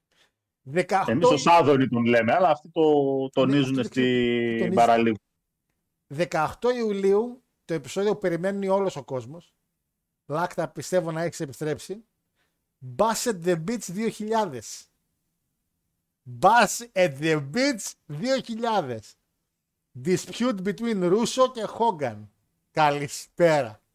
Μία ωρίτσα, μουά θα είναι αυτό. 25 Ιουλίου, Abdullah the Butcher. Εδώ τι ακριβώς θα δείξουν Θεός ψυχή τους. 1 Αυγούστου Μπαμπαμ Μπίγκελου και τελευταίο επεισόδιο 8 Αυγούστου Μάρτι Τζανέτη. Καλά εκεί. Καλά εκεί. Τι θα πρωτοσώσουμε. Ο κόσμος σε άλλη διάσταση. Πάντως παιδιά, ίσως να είναι η τελευταία σεζόν Dark Side of the Ring. Τα δύο επεισόδια πρώτα αξίζουν. Δεν ξέρω Παναγιώτη μου γνωρίζεις για Magnum TA και Candito. Ε, αν έχεις... Ω, τα είδα. Τα είδα, Α, σαφέστατα τα είδες, τα τα είδα. είδες. Με συζήτηση να γίνεται. Ε, τι έχουμε να πούμε; Έχουμε να πούμε ότι τελικά ο Magnum TA είναι σαφέστατα το μεγαλύτερο what if στην ιστορία του wrestling. Ισχύει πραγματικά. Από αυτά που είδα και εγώ Παιδιά, με το ντοκιμαντέρ. Παιδιά, μιλάμε για έναν άνθρωπο το οποίο το hype κοντράριζε στα ίσα τον Hogan. Το NWA. πού δηλαδή μπορεί να πήγαινε ο Jimmy Crockett με αυτόν τον άνθρωπο sky is the limit κυριολεκτικά. Ε, καλά, Και μάλιστα όταν έχεις απέναντί του και τον τέλειο χιλ. το Ρώσο δεν Ric Flair. είχε. Τον, ε... Ric Flair αγόρι μου. Α, α, με Ric τον Φλερ. Flair. Νόμιζα. Sorry, sorry, sorry. Ναι, ναι, ναι, Ξεχνιέσαι, ναι, ναι, ναι, ναι, ναι. ξεκίνησε με τον Κολόφ, ήταν Με τον εκείνη η Κολόφ. σειρά των μάτς, ήταν φοβερή, φανταστική, αλλά αυτόν τον άνθρωπο θα τον έκανε τσάμπο Ric Flair. Καταλαβαίνετε γιατί μιλάμε, Και προσέξτε τώρα. για πού πήγαινε η δουλειά. Ο Φλερ τώρα στο ντοκιμαντέρ έχει μια σκηνή λέει που όταν ήταν στο νοσοκομείο ο Magnum TA γιατί είχε ένα τρακάρισμα. Θα το δείτε. Του αφήνει τη ζώνη, τη World Heavyweight και του λέει μια όταν ξυπνήσεις, έλα να πάρεις και την άλλη. Δηλαδή την κανονική, γιατί δεν του έδωσε την κανονική ζώνη, του έδωσε μια ημιτασιόν, έτσι. Ε, α- αυτό, Δηλαδή, αυτό το πράγμα, το απίστευτο, παιδιά, επειδή είμαστε στο 1986,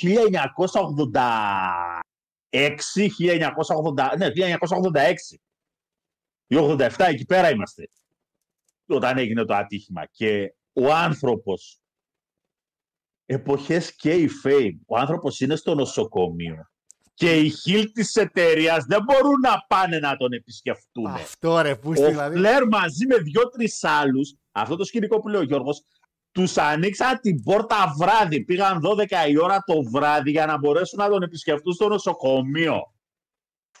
Αυτά τα πράγματα σήμερα είναι αδιανόητα.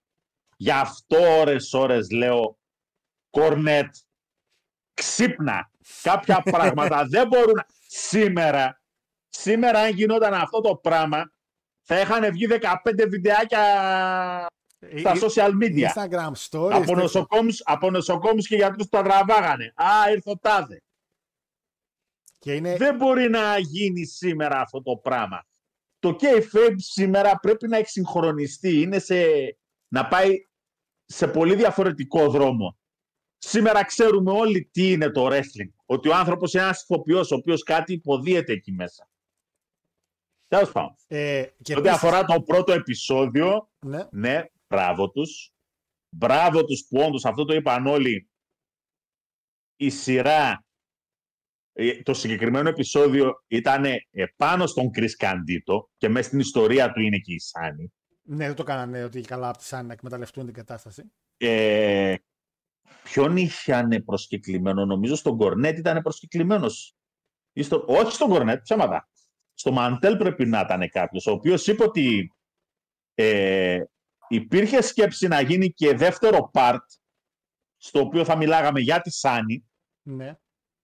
αλλά επειδή είναι η Σάνη αυτή που είναι, απλά το ακυρώσαμε. Ε, εντάξει τώρα, ποιος ασχολείται με την ηλίθεια. ναι. Μετά από αυτά που έκανε και δεν Εντάξει, παιδιά, παιδιά, η γυναίκα είναι καμένη, έτσι. Η γυναίκα είναι καμένη. ε, κάτι ατάκε τύπου με αυτά που έκανε με Μάικλς και τέτοια και ο άλλος πάλευε έξω ή στο ECW. Κατά τα άλλα όμως, ο κύριος Μάικλς έβγαινε το 96 και έκοβε πρόμο για Sunny Days. Ναι, στον Μπρέτ.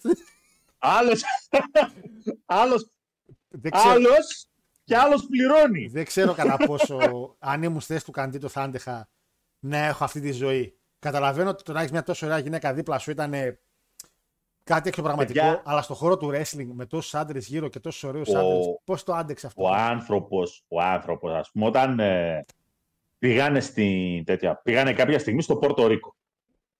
Καλή περιοχή. Το, αφού φύγανε από το WW Ναι. και έλεγε ο Μαντέλ, δεν μπορούσαν να έχουν χειρότερη επιλογή για την καριέρα τους. λέει. Ε, τα ναρκωτικά εκεί πέρα στα φέρνουν ε, στην πόρτα, delivery. Στο αεροδρόμιο λέει. Στα δίνουν Ε, μέρα. δηλαδή, Το αεροπλάνο μέσα θα πας; δίνουν. πού πας; Ήταν, ήταν ε, κατάσταση πολύ κρίμα. πα- Αλλά το ότι ο Καντήτο μια ωραία πρωία ξαφνικά είπε τέλος. Θα ξαναγίνω αυτός που ήμουνα και, και τα κατάφερε. Παιδιά, υπάρχει ένα μεσοδιάστημα για τον, ε, σε κάποιες, ε, κάποια βιντεάκια που τον βλέπεις ότι είναι εντελώς. Δηλαδή, κοιλιά, παρατημένος, out of shape σε κατάσταση τραγική. Και εμφανίζεται το 2006 στο TNA και ξανά είναι μπουράκι σχεδόν όπως ήταν όταν το εμφανίστηκε στο, στο wrestling. Αυτό είναι επίτευγμα. Ε, και, και ο άνθρωπος με το πήγε να πάρει τα πάνω του. Ε, πέθανε, ε, παιδιά, πέθανε Και από ποιος, ποιος τραυματισμό. έλεγε, ο, ο, ο, ο Κορνέτ το έλεγε ή ο Μαντέλ έλεγε ότι είμαι σίγουρος λέει 100% ότι τον, εί- οι γιατροί τον είπανε. Ούτε συζήτηση να γίνει ότι οι γιατροί τον ενημερώσαν ότι ό,τι και να κάνεις δεν μπαίνεις σε αεροπλάνο. Και ο άνθρωπος μπήκε. Και ναι, ποιος το είπε, ρε, ο, Ο, Μαντέλ. Κορνέτ, πρέπει- ο Κορνέτ στο ντοκιμαντέρ το είπε. Το είπε το ντοκιμαντέρ. Γιατί έλεγε για τον τραυματισμό στον Όχι, Αστράγαλο. και, ναι, πέραν από αυτό.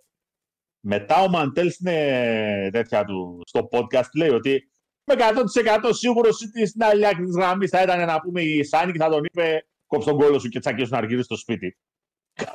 Είμαι Α, σίγουρος. α, Δεν, δεν, δεν ξέρω αν το είπε ο Κορνέτ αυτό. Πάντως, δύο πράγματα. Εγώ καταρχήν πέθανε ο άνθρωπος, παιδιά, από τραυματισμό στον Αστράγαλο. Είχε ένα τραυματισμό στον Αστράγαλο, έτσι. Και απλά επειδή ανέβηκε σε αεροπλάνο λόγω της πίεσης, το είπαν οι γιατροί να διαφορά ανέβει. πίεσης. Ε, Η διαφορά πίεσης. διαφορά ναι. πίεσης. Ε, τα πράγματα διαλυθήκαν εκεί κάτω. Ο άνθρωπος πέθανε επειδή απλά μπήκε στο αεροπλάνο. Δεν είναι ότι είχε κάποιο καρκίνο ή κάτι τέτοιο. Ο άνθρωπος είχε τραυματισμό. Του είπαν οι γιατροί: Μην μπεις σε αεροπλάνο γιατί η διαφορά πίεσης θα δημιουργήσει πρόβλημα στην κατάστασή σου. Και ο άνθρωπος μπήκε. Και δεν μπόρεσα επίσης, δεν άντεξα να δω τον κορνέτ που έκλαιγε. Δεν μπορώ να τον βλέπω να κλαίει αυτόν τον άνθρωπο. Δεν, δεν υπήρξε κάποιος ο οποίος δεν έβαλε τα κλάματα. Ναι, αλλά ο κορνέτ είναι ο κορνέτ. Δεν έχει καρδιά και το βλέπεις ότι όταν κλαίει λες σοβαρά τα πράγματα. τώρα. δηλαδή, όταν ο κορνέτ έκλαψε, εγώ ήμουνα Να με πάρω τα ζουμιά μου να λέω σταμάτα ρε κορνέτ, σταμάτα. σταμάτα, Ε, σταμάτα. Εκείνη η επική ατάκα που είπε για το Magnum TA, λέει το σεξ που μπορεί να έκανε, λέει, που υπήρχαν Ε, γύρω από το ring, ε, περισσότερα από όσο έχω κάνει εγώ σε όλη μου τη Άρα, ζωή. έλα, ρε, Παιδιά, Κορνέταρος, κορνέταρος. Επίσης, να ο πούμε- δημο- ο δημοσιογράφος θα μου στα μαλλιά μου, τι λέει. Επίσης, κορνέ- επίσης, για Magnum, για να κλείσουμε και για τα τέτοια, πολύ ωραίο που είπαν οι άνθρωποι ότι όλοι οι παλαιστές γύρισαν και είπανε θα δίνουμε ένα ποσοστό από τα κέρδη μας σε κάθε show για το Magnum TA, γιατί γυρνάει και λέει ο λόγος που έχουμε πια τόσο πολύ κόσμο είναι για αυτός. Κάτι το οποίο για το Hogan δεν θα το κάνανε. Και ήθελα να καταλήξω ότι ήταν πάρα πολύ αγαπητός ο Magnum TA, έφερε κόσμο στο, στο Crockett Promotions και όταν τραυματίστηκε όλοι είπαν οι παλαιστές παιδιά, ένα ποσοστό από τα λεφτά μας πρέπει να πηγαίνει εκεί. Γιατί ο λόγος που έχουμε τόσα λεφτά είναι και αυτός. Ενώ στον Hogan δεν θα το κάνανε αυτό το πράγμα. Έτσι. Και το καλό με το συγκεκριμένο τουλάχιστον ντοκιμαντέρ είναι ότι είναι από τα ελάχιστα. Δεν μπορώ, δεν- θα μα βάλω κάτι να σκεφτώ και κάποιο άλλο μπορεί δύσκολα να βρω κάποιο άλλο. Αλλά ε, τουλάχιστον αυτό όταν τελείωσες σ' άφησες ας πούμε με ένα αισιόδοξο... Ναι, εντάξει, Τέλος ναι. πάντων, ο άνθρωπος παρά το γεγονός ότι είχε αυτό που είχε μπορεί να ήταν ένα πολύ μεγάλο πλήγμα για το wrestling. Το που θα έφτανε είναι πραγματικά άγνωστο. Αλλά ο άνθρωπος κατάφερε και ξανά έφτιαξε τη ζωή του. Και ήταν πάρα πολύ. Παρά, τη- παρά την αναπηρία, παρά τα προβλήματα, κατάφερε να τα ξεπεράσει. Και σήμερα αυτή τη στιγμή εξακολουθεί και είναι, μπορεί και είναι ένας καλός οικογενειάρχης και κοιτάει τη δουλίτσα του και είναι και αρκετά πετυχημένος σε αυτά τα οποία κάνει. Και επειδή με Αυτό είναι ενημερώσαν, πολύ ευχάριστο. με ενημερώσαν τα παιδιά και ο φίλος ο Χάρης και ο Φωκίων ότι είναι πατριό της Τέσσα Μπλάντσερ. Οπότε ήταν και πάρα πολύ καλός δάσκαλος, πιστεύω, σε πολλά πράγματα που έμαθε η κυρία Τέσσα. Βέβαια δεν τη έμαθε να είναι και σωστό άνθρωπος. είναι πάρα πολύ κρίμα. Λοιπόν, Αυτό δυστυχώς κανένας δεν κατάφερε να το κάνει. και στα πολύ μπαμ για δύο ανθρώπους που χάσαμε στα κοντά. Για Γκράχαμ δεν μιλήσαμε, γιατί ήταν τα review μας και αυτά ήταν τα μεγάλα τα show, δεν προλαβαίναμε με τίποτα. Μας πέθανε και ο κύριος Σικ δεξιά. Ε, Ρε φίλε, τι, ρε φίλε. Τι; Έχω να θυμηθώ βιντεάκι στο YouTube ναι. στο οποίο είναι ο Σιχ μαζί με τον Νιου Τζακ και τον Ναι, Χόντι. ναι, ναι, ναι, ναι, Είναι ναι, ναι. μαστουρωμένοι και οι τρεις. Τι έχουν πιει, τι έχουν...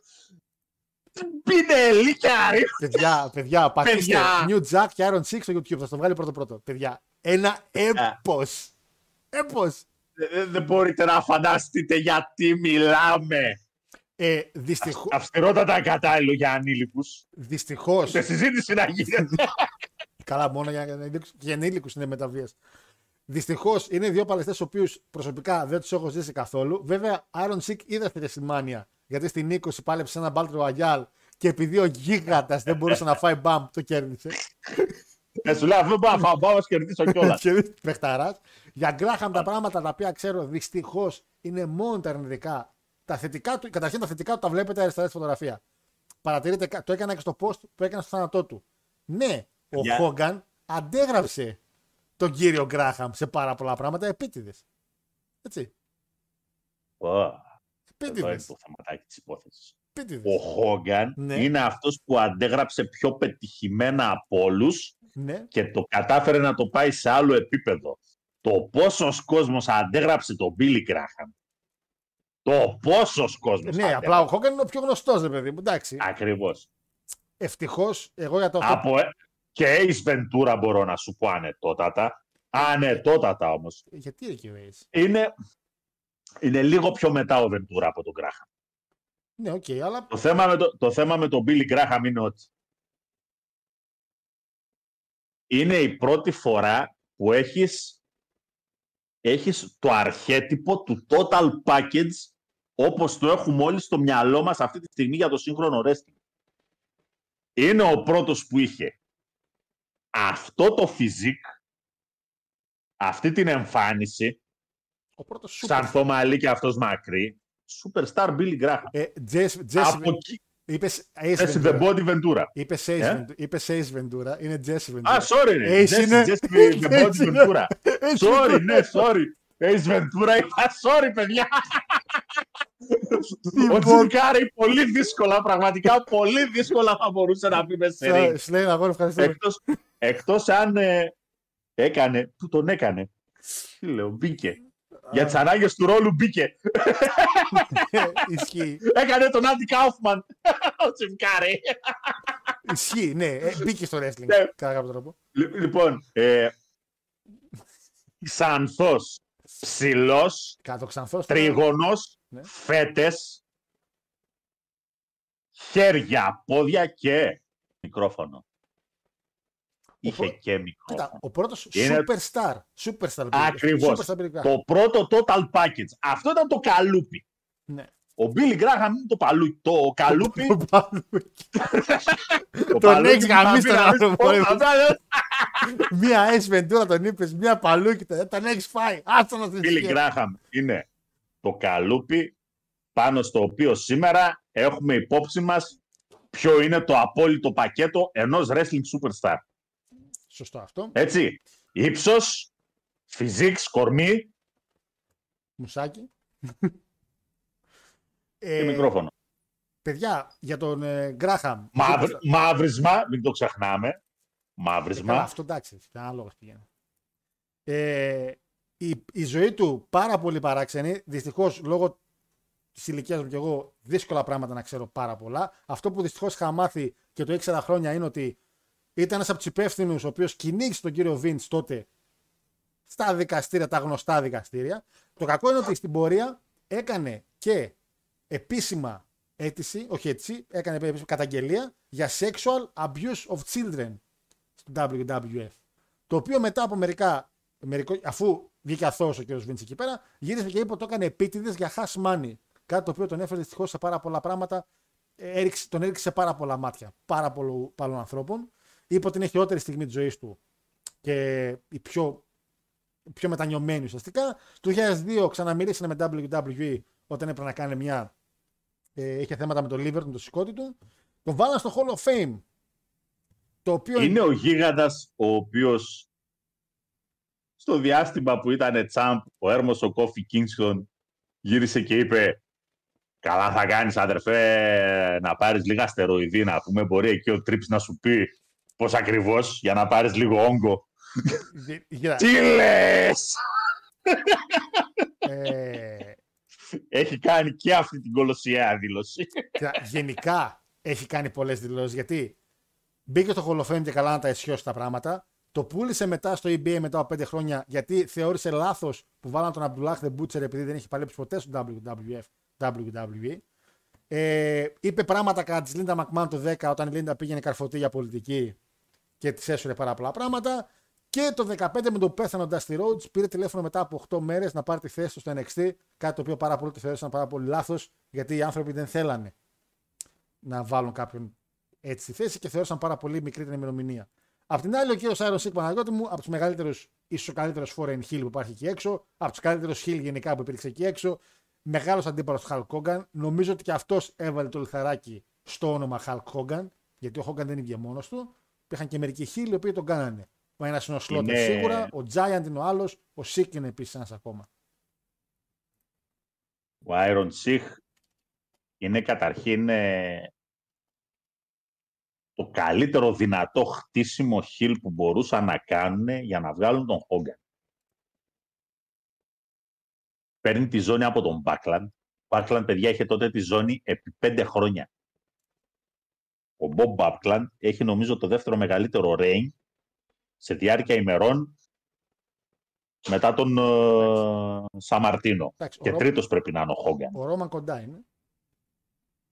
Ερχόμαστε. Ο Ρόμαν Ρέιντς κοντά είναι, λέω. Ερχόμαστε.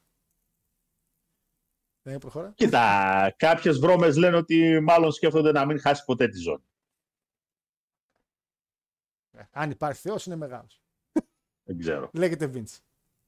Δεν είναι ότι απλά πήρε τη ζώνη από τον Μπάκλαν. Ο οποίος Μπάκλαν ήταν δημοφιλέστατος στην εποχή εκείνη. Έτσι, ο κόσμος ε, Το γούσταρε τον κιόλας, γούσταρε, ε. τον Δεν ξέρω ήξερε τσάμπ. γιατί. Ποτέ δεν κατάλαβα γιατί, αλλά το γούσταρε. Ένα χρόνο με το Camel Clutch τους είχε πάει όλους αίμα. Μέχρι να τη χάσει από το Χόγκαν.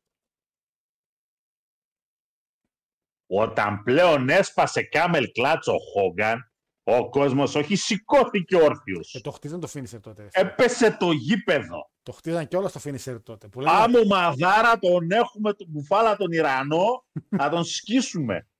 Ε, Επίσης, ο άνθρωπος ήταν και bodyguard του. Δεν ξέρω αν ήταν σε ήχη τότε της, του Ιράν, τι είχε το Ιράν τότε, αν είχε σε ήχη, τι ακριβώς είχε στα πολιτικά. Ήταν bodyguard σε πολιτικά πρόσωπα και στην πορεία έγινε και wrestler. Έχει και αυτό Καταρχήν ιστορία. ήταν, ε, ήταν καταρχήν legit Παλαιστής, έτσι. Ναι, ήταν. Ε, Ολυμπιονίκης. Παλαιστή και νομίζω και strongman ένα διάστημα. Πάντως ο άνθρωπος το σώμα το είχε. Καρικατούρα για το wrestling ήταν εξαιρετικός. Ε, όλα, ανεβάσαμε και ένα post από το Βεργίνα TV στο οποίο ο κύριος Αντρέας έκανε αφιέρωμα. Είναι και λογικό. Γιατί ήταν... Εγώ τον Αντρέα τον γνώρισα σαν Iron Sick στο Greek Wrestling, το forum πριν από 12 χρόνια. Τον γνώρισα. Τον λέγανε Iron Sick. Δεν ήξερα ποιος είναι. Μετά μου αυτήν αυτός. Πάρα πολύ κρίμα αυτός ο άνθρωπος. Παναγιώτη μου, έχουμε λίγο χρόνο ακόμα. Πρέπει να κλείσουμε με τα. Καταρχήν, εννοείται πως θα πούμε του νικητές του Money in the Bank στο τέλος. Απλά έχουμε και το τελευταίο θέμα που έχουμε να ζητήσουμε. Δεν έχουμε πολλά πράγματα ακριβώς να πούμε. Γιατί εντάξει, τα πράγματα είναι απλά. Αυτό που έχουμε να πούμε είναι ότι το WWE πολύ σωστά, πάρα πολύ σωστά, Όπως πολύ ωραία είχε πει κάποιος. Πήρε ο Triple H τη ζώνη. Την έδωσε στις κόρες του και είπε Τι μπορούμε να κάνουμε αυτό εδώ; Πήραν τα κοριτσάκια τη χρυσόσκονη, Γελάει, μα. τα γκλίτερ, τη γεμίσαν εκεί πέρα, έτοιμο. Το WWE λοιπόν να πούμε ότι τελειώνει το συμβόλαιό της με τη Fox και την NBC της Να Κατάρ. δούμε τώρα ποιο θύμα θα τους ξαναδώσει ένα δις το Θύμα. χρόνο. Θύμα! Κύριε Παναγιώτη μου, ουρά! Ουρά! Κάνουν. Ουρά! Για να Βέβαια- δώσουν περισσότερα. Βέβαια η Fox έχασε λεφτά εν τέλει από το Να πούμε και αυτό. Αλλά ουρά! Tail! Tail έχουν κάνει οι πιθανοί αγοραστές. Οι, οι μνηστήρες του WWE σαν άλλη, πώς τη λέγατε γυναίκα ρε, του, Το του Οδυσσέα, Πινελόπη. οι μνηστήρες NBC. της άλλης Το Πινελόπης. NBC. Disney και Amazon. Κατεβάστε τα βρακάκια σας. Wow. Wow, δεν θα πει τίποτα. Wow, wow, wow. Wow, Μιλάς wow. για, μιλάς για πλατφόρμες και όχι για live τηλεόραση. Περίμενε, περίμενε, περίμενε. Η Disney έχει, Όπα. η Disney έχει live τηλεόραση. Το κανάλι Disney. Όχι το Disney Plus. Το κανάλι Disney. Ρε και η Νικολόντο να μας πάρει. Δεν με νοιάζει. Αγόρι μου, τηλεοπτικό κανάλι network. Λοιπόν, TV network. Όπως αυτή τη στιγμή είναι το NBC. Ακόμα για αυτό το πεταμένο το access που είναι το impact. το Υπάρχει. πεταμένο έγινε. Υπάρχει. Το άρθρο. Ο αντένα ρε φίλε. Το άρθρο. Έτσι. Το, το Rai Uno. το άρθρο που ανέβασαν στο New York Post έλεγε ότι υπήρξε συζήτηση ξανα- με τα κανάλια της Fox και NBCU, η Comcast τέλος πάντων που ήταν και τώρα, δεν έγινε ένα νέο συμβολέο, οπότε μάλλον οι άνθρωποι τέλειο Οκτώβρη τελειώνει το συμβόλαιο και μιλάμε καθαρά παιδιά για το προϊόν της live τηλεόρασης, δηλαδή για Rock, SmackDown και NXT. Τώρα το live του NXT, τέλος πάντων, καταλαβαίνετε. Δεν μιλάμε για το content που έχει ήδη το Peacock στον άλλο κομμάτι. Γιατί οι πρώτοι πιθανοί πελάτες ήταν εξ αρχήν η Amazon και η Disney. Καταλαβαίνω τι λέει ο Παναγιώτης τώρα που λέει κάτσε ρε φίλε. Πού θα δείχνεις όλο και SmackDown άμα το πάρει η Amazon ή άμα το πάρει η Disney. Στο Amazon Prime. Το Amazon Prime είναι συνδρομητικό κανάλι. Και ο Disney έχει συνδρομητικό κανάλι. Πού θα παίζουν. Βέβαια η Amazon και η Disney εντάξει, δεν έχουν μόνο τα συνδρομητικά τους, έχουν γενικά και κανάλια. Είναι ένας φόβος, μη δούμε στο Nickelodeon ή στο Disney Classic, πώς κατά λέγεται, στο 8 στην τηλεόρασή μας SmackDown. Αλλά φαντάζομαι ότι επειδή μιλάμε για τον κολοσσό που λέγεται WWE, ότι θα πάμε σε μια κατάσταση η οποία είναι πάρα πολύ. Ε, δεν ξέρω αν θα πάμε η Amazon ή η Disney Plus. Πραγματικά δεν ξέρω τι ακριβώς θα γίνει. Πάντως βρεθήκαν ήδη αγοραστές. Το θέμα είναι ότι με τις ζώνες, τι ακριβώς έχει γίνει. Το WWE ήξερε ότι υπάρχει, μια, ότι υπάρχει μεγάλη πιθανότητα μη ανανέωσης με τη Fox. Και εγώ το ήξερα που δεν δουλεύω εκεί μέσα. μόλις, άκου- μόλις Fox ανακοίνωσε τα κέρδη του 22 και είδε WWE στα κόκκινα και εγώ κατάλαβα ότι ο Μπουχαλάκης φεύγει από την ομάδα. Λοιπόν, οπότε μπήκε στη διαδικασία Παναγιώτη μου να κάνει ένα rebranding της ζώνης. Έτσι. Γι' αυτό έχουμε τώρα αυτή τη στιγμή, παιδιά, ζώνες οι οποίες είναι WWE Champion που είναι οι γυναίκες, WWE Champion που είναι οι άντρες, World Heavyweight που είναι οι άντρες, World Heavyweight που είναι οι γυναίκες. Βέβαια, έχει γίνει μια μεγάλη βλακεία και ακόμα και μερικά άτομα από το WWE μέσα γκρινιάξαν. Πάνω αριστερά Παναγιώτη μου βλέπεις που λέει Undisputed Champion των αντρών. Το λέει. Ναι. Ε, ναι, το λέει. Λέει και η γυναικεία δεξιά Δεν πειράζει. Women's Undisputed. Αυτό είναι κάτι το οποίο τσίνησε πολλούς backstage από ό,τι έχω ακούσει. Δεν άρεσε η ονομασία και θεωρούσαν ότι δεν υπάρχει λόγος να υπάρχει Undisputed αφού υπάρχει και World Heavyweight. Αυτό είναι κάτι το οποίο συμφωνώ απόλυτα, αλλά είναι κάτι πάρα πολύ διαδικαστικό. Από εκεί και πέρα.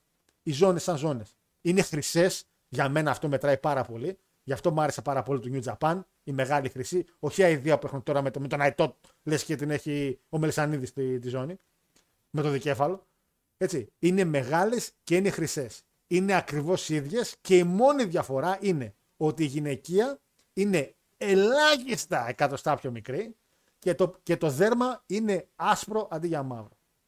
Εγώ σε αυτό, σαν χάρο, είμαι υπέρ γιατί δεν, πραγματικά έχεις βάζει σε μια ισότητα τις γυναίκες με τους άντρες και επιτέλους ήθελα να υπάρχει μια βαρέων βαρών. Είναι δύσκολο να υπάρχει με τις γυναίκες βαρέων βαρών, αλλά άμα τη ζώνη την παίρνει η Ρία Ρίπλι και η Μπιάνκα, είναι βαρέων βαρών. Άμα δω την Io Sky να σηκώνει την κολόζωνη αυτή, θα μου θυμίζει Ρέι Μυστήριο το 6.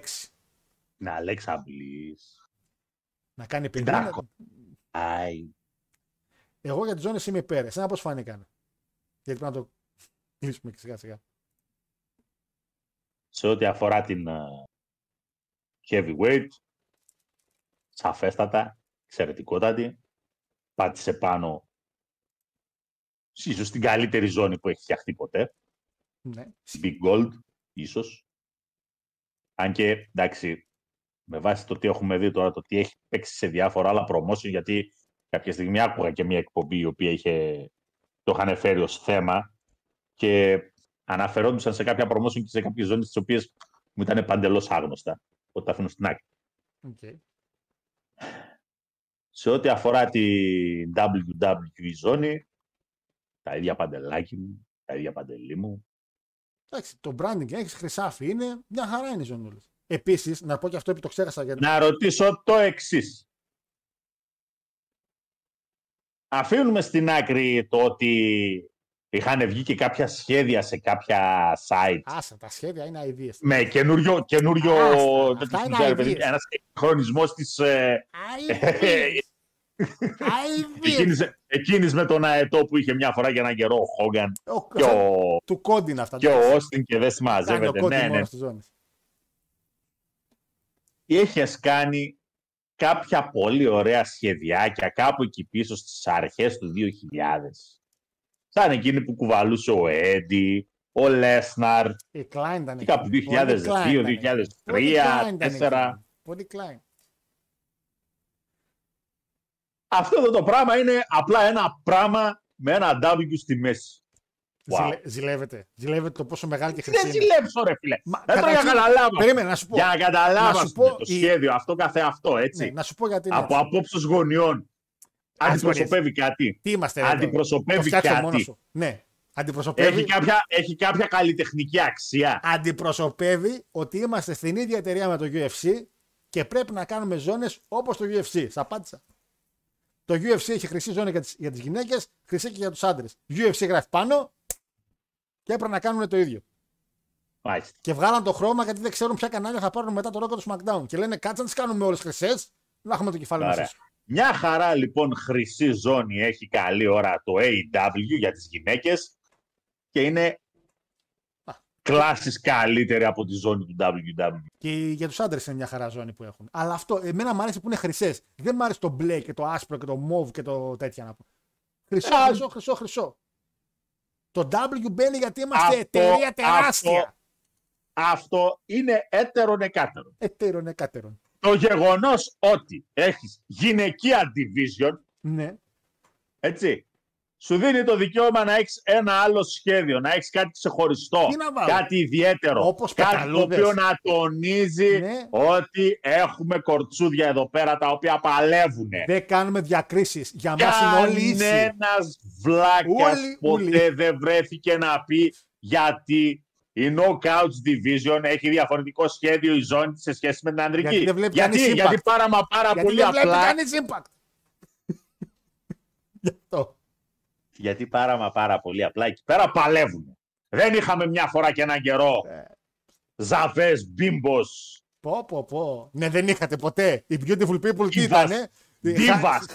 Divas. Χα- χα- Δεν Divas. είχατε, ναι, ναι. Ε, ε, Divas, η- κυρίες Η και Αντζελίνα κύριοι. Λόγκ, Ε, η Αντζελίνα ανοίγω- Λόγκ με τον ανοίγω εγώ Παναγιώτη το- εργάτης. Ανοίγω εγώ τέλη του 2013 και ξαναπετυχαίνω wrestling μετά από 10 χρόνια και βλέπω ένα πράγμα σαν πεταλούδα και λέω τι είναι τούτο; Ε, Ήταν η Divas Championship. Τι θυμάσαι την πεταλουδίτσα. Θυμάμαι, εγώ και η Edge Elite θυμάται. Καλή ζώνη. Καλή ζώνη. Λοιπόν, Σε καμιά κουβέντα. Ε, Τέλος πάντων. Για- Lazy booking και στις ζώνες once again. διαφωνώ καθέτος και οριζοντίως, εξαιρετική κίνηση, δικαιολογήσα και- Χρυσό μπορείς να κάνεις ένα κάρο πράγματα. Όχι ένα κάρο Απλά- πράγματα. Τι μου, απλά μήνας. και βαρέθηκαν και βιάζονταν να βγάλουν κάτι σόνι και καλά για τις Είναι γυναίκες. Τι θα πανέμορφες. κάνουμε, έλα μωρέ πάντα στην πεπατημένη. Πανέμορφες Γύρια είναι, είναι. θα το φάνε πάλι. Δείχνουν ότι Και θα έρθουν και να τις αγοράσουν. Δείχνουν- Θα πει όλος, ε, την έχω σε κόκκινη, την έχω σε μπλε, θα ε, αλλάξουν. την έχω, την έχω και σε ροζ. Μην ξεχνιόμαστε. Το Δείχνουν- πρώτο πρώτο σχεδιάκι, όταν είχε βγει το 16, που ακόμα δεν είχαμε τα συμβόλαια με τη Fox και ήμασταν στα τέτοια μας όσον αφορά το SmackDown, ήταν σε ροζάκι. Το μετά το ροζάκι το κάναμε κόκκινο, Δείχνουν. μετά πατήσαμε και ένα μπλε για το SmackDown. Ε, τώρα θα έρθουν να το αγοράσουν και σε χρυσό. δείχνουν ότι υπάρχει ισότητα ανδρών και γυναικών. Συγχαρητήρια στην κυρία Στέφανη για το Women's Evolution. Συγχαρητήρια, εγώ αυτό έχω να πω. Πολλά μπράβο που σέβονται τις γυναίκες. Εγώ το μόνο που έχω να πω είναι ότι ένα μαλέους μαλιφικάρουμ χρειάζεται για σένα. Να σε βάλουν κάτω και να σε βασανίσουν όπως ακριβώς λέει εκείνο το πράγμα. Οι γυναίκες. Γιατί, Έρε το πόνι. γιατί εγώ είμαι μέσα για αυτό που είπες. Γιατί εγώ είμαι full μέσα, να ξέρεις. λοιπόν, ε, επίσης, το γράφει και ένας φίλος Αντώνη, καλά το θύμισες. Μπήλε και η έγκυος. Παναγιώτη, αργήσαμε. Αργήσαμε. Εντάξει. αργήσαμε. Κάποια στιγμή το κορίτσι έπρεπε. Πλέον Ε, κοντεύει. Κοντεύει, δεν είναι παιδούλα, 36 είναι. Ω, πούρεψε κι αυτή. Μετά τα 35, μετά τα 35 όλοι, άντρες, γυναίκες είναι τέλος. Να ξέρετε. Λοιπόν, είπε Νικολόντιον ή μου φάνηκε. Ε, Νικολόντιον είναι. Τι είναι. By the way, Disney είναι το μεγαλύτερο δίκτυο στον κόσμο. Ισχύει, φίλε Αντώνη μου. Ισχύει και κάποιο έβαλε πριν, νομίζω ο Γιούρι το 'γραψε. Το Amazon Prime έχει, το live, έχει και live sports. Εννοείται πως έχει. Έχουν κανάλια, ρε. Το ξέρω ότι έχουν. Απλά θέλω να πιστεύω ότι θα είναι πιθανοί αγοραστές. Γράφουν διάφορα Αμερικανάκια λέω στο γεγονός ότι οι αντρικές και γυναικείες ζώνες έχουν το ίδιο σχέδιο. Έχει βάλει την Ρίτσα και Endeavor που κάτι παρόμοιο έχει κάνει και το UFC. Αυτό ακριβώς. Μα μου φάνηκε και λογικό εμένα. Και ότι μπαίνει το branding του WWE είναι πια επειδή έτσι δουλεύουν τα πράγματα. Δηλαδή το WWE το Ναι. κάνει αυτό. Το Ε, UFC δεν το έχει η Fox. Αχ, θα σε γελάσω τώρα. Πάντως αυτό δεν έχει σημασία τώρα. Εντάξει, μιλάμε για Rock SmackDown. Δεν, ε, και να φύγει το WWE. Άκου λίγο. Δεν έχει Άκου σημασία. λίγο. Παρακαλώ. Για να είμαστε αντικειμενικοί. Αν υπάρχει κάποιος ο οποίος το ξέρει καλύτερα από όλους ότι πρέπει να έχει τηλεοπτικό συμβόλαιο με δίκτυο τηλεοπτικό ελεύθερο με τη μεγαλύτερη δυνατή εμβέλεια στις Ηνωμένες Πολιτείες αυτός είναι ο Βις Μακμάν. Αλλά εννοείται. Καλύτερα από όλους το ξέρει. Και θα κάνει και την καλύτερη επιλογή ο άνθρωπος. Και αυτό είναι που επιδίωξε σε όλη του την καριέρα. Εντάξει. Ε, Το γεγονός ότι ακόμα και το USA Network έχει μεγαλύτερη κάλυψη σε σχέση με το NBC που είναι το AW και αυτό κάτι δείχνει. Το να πας σε μια πλατφόρμα η οποία ακόμα και αν έχει κάποια ελεύθερα κανάλια τι κάλυψη έχουν; αυτό είναι κάτι το Αυτό οποίο πρέπει να το δεν ξέρουμε. ξέρω. Πρέπει να το μάθουμε γιατί δεν ξέρουμε τι παίζουμε συνδρομητικά Ναι. στην Αγγλία. Αγγλία λέω. Είναι Στην Αμερική. βασικό γιατί αν η κύρια ανάγκη σου είναι να έχεις σαν εταιρεία συνδρομές, ε, πώς είναι οι subscribers του τέτοιου, του network, Ε, είναι. Δεν ξέρω, έχω καιρό να δω. η αλήθεια. 1,5 1,5 εκατομμύριο, Ω, παραπάνω έχουν πάει σίγουρα. ε, Παραπάνω έχουν πάει σίγουρα. πόσο παραπάνω; Ε, τώρα θα με κάνει και πριν. Τα, τα, έλα, τα Ε, επίσης, subscribers. Βέβαια εξαρτάται, γιατί εντάξει και στις ΗΠΑ φαντάζομαι ότι το Disney Channel πρέπει να το έχει πολλοί κόσμος. Ε, πάρα πολλοί κόσμος. Και εγώ ένας από αυτούς. Οπότε εντάξει. Είναι- Πηγαίνει και λίγο η φάση σαν bonus το ότι, οκ, αφού έχουμε που έχουμε το Disney, θα έχουμε να βλέπουμε και WWE. Πάνω από 3 Αλλά- εκατομμύρια. Λόγω Peacock. Πώς είναι, ρε. Λέει πάνω από 3 εκατομμύρια από τη μέρα που μπήκε το Peacock. Α, Έχουμε το Peacock τώρα. Δεν μπορεί να το συγκρίνεις έτσι. Το Peacock έχει πολλά πράγματα. Έχει σειρές, έχει ταινίε. Δύσκολο να τους μετρήσεις ακριβώς. η νεκροψία θα δείξει πάντως το γεγονός ότι όλα τα μεγάλα σπορ, όλες οι μεγάλες λίγες φροντίζουν να προβάλλονται σε ελεύθερα κανάλια, κάτι λέει. Ε, χάρη να σας πάρει, λέει η Anthem, Στην κρίση σας. Να σας πάρει, λέει η Anthem και να σας βγάλει στο Access εκεί και μπορεί να κλείσει τα μάτια μου ευτυχισμένος, λέει ο Σλέιν. Τι λες, να μας πάρει. να- Πότε είχαν wrestling εκεί; Το TNA που βλέπαμε. Πού να ξέρουμε, ρε αγόρι μου. Εντάξει, εντάξει, τώρα. Αν εξρονιστεί, αν εξρονιστεί ο Ρόμαν, λέει από τον Bob Σουγκαράκη, λέει θα είναι το καλύτερο storyline ever. Να, αυτά ξεκινήσατε, αυτά δεν μπορώ. Αν και έχω ακούσει, λέει πρόσφατα, λέει ο Άλεξ, για ενδιαφέρον από αυτούς. Η Warner Bros. Discovery είχε πει πια- παλιότερα ότι δεν τους χαλάγε να πάρουν και το WWE και να έχουν όλο το wrestling δικό τους. Θα πάω στο μονοπόλιο όμως εκεί πέρα, ρε παιδί, εντάξει. Ε, έχουμε κορτσούδια λέει που είναι σάξια με τους άντρες, γι' αυτό έχουν το ίδιο σχέδιο. Πες τα ρε μανιακέ μου. Τώρα στο TNA και στο Impact και στο Elite. Klein Mine. Μια Κάργκιλ παλεύει στο ένα και μια Πουτσάρο κι αν, αν στο Impact. Δηλαδή έχουμε τώρα γυναικάρες.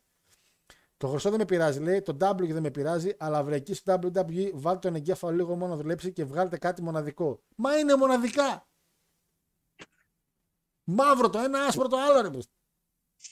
Μια χαρά είναι το χρυσό, λέει. Βλέπεις κάποια και έχει και χρυσή, λέει. Δεν σε νοιάζει ποιο brand, ξέρεις ότι κουβαλάει χρυσό. Είναι World Champion, κουβαλάει κάτι σημαντικό. Πες τα ρε Γιούρι μου. Και η US είναι πανέμορφη. Η Intercontinental θα προτιμούσα να είναι εκείνο που είχε ο Κόντι παλιά το άσπρο. Δεν μου αρέσει αυτή που έχουν κάνει τώρα οι Ιαπωνικοί. Και μακάρι να κάνουν και όχι μακάρι, Παναγιώτη μου ακούτε στα κοντά είναι και τα team να αλλάξουν. Και οι αντρικές και οι γυναικείες. Να αλλάξουν Τέλος σχέδιο. πάντων. Ε, Billy Kay μπήκε στο Club MILF. Ε, εγώ λέω να σκάσει το TNT μια πρόταση να γίνει πάταγος. Άστερε. ε, λοιπόν, και για να κλείσουμε και στο τελευταίο Παναγιώτη μου, για να κλείσουμε και την εκπομπή, ε, ξέρουν τα παιδιά ότι θα μάθουν από τώρα τον νικητή του Money the Bank. Δυστυχώς θα σας το πω. Δυστυχώς, δεν θα το κάνω, θα σας το πω. Ο Παναγιώτης, αστεία, αστεία ο Παναγιώτης, τι γύρισε και είπε. Παναγιώτη μου, ποιος θα πάρει το αντρικό Rumble, το Money the Bank; Damien Priest. Καλά, εντάξει. Ε, ε, ε, ε, τελείως, ε, ε. Ρε, το, το, το, το τέτοιο που σε έφερα, το, το Jim, Jim Beam, τι σε είχα δώσει; Αχ, τι σε είχα δώσει, ρε. Βάτε 69. Το πάμε Βάτε παρακάτω. 69. Μην το, ήταν με μπύλια χωρίς. Μην το πίνεις έτσι. ρε.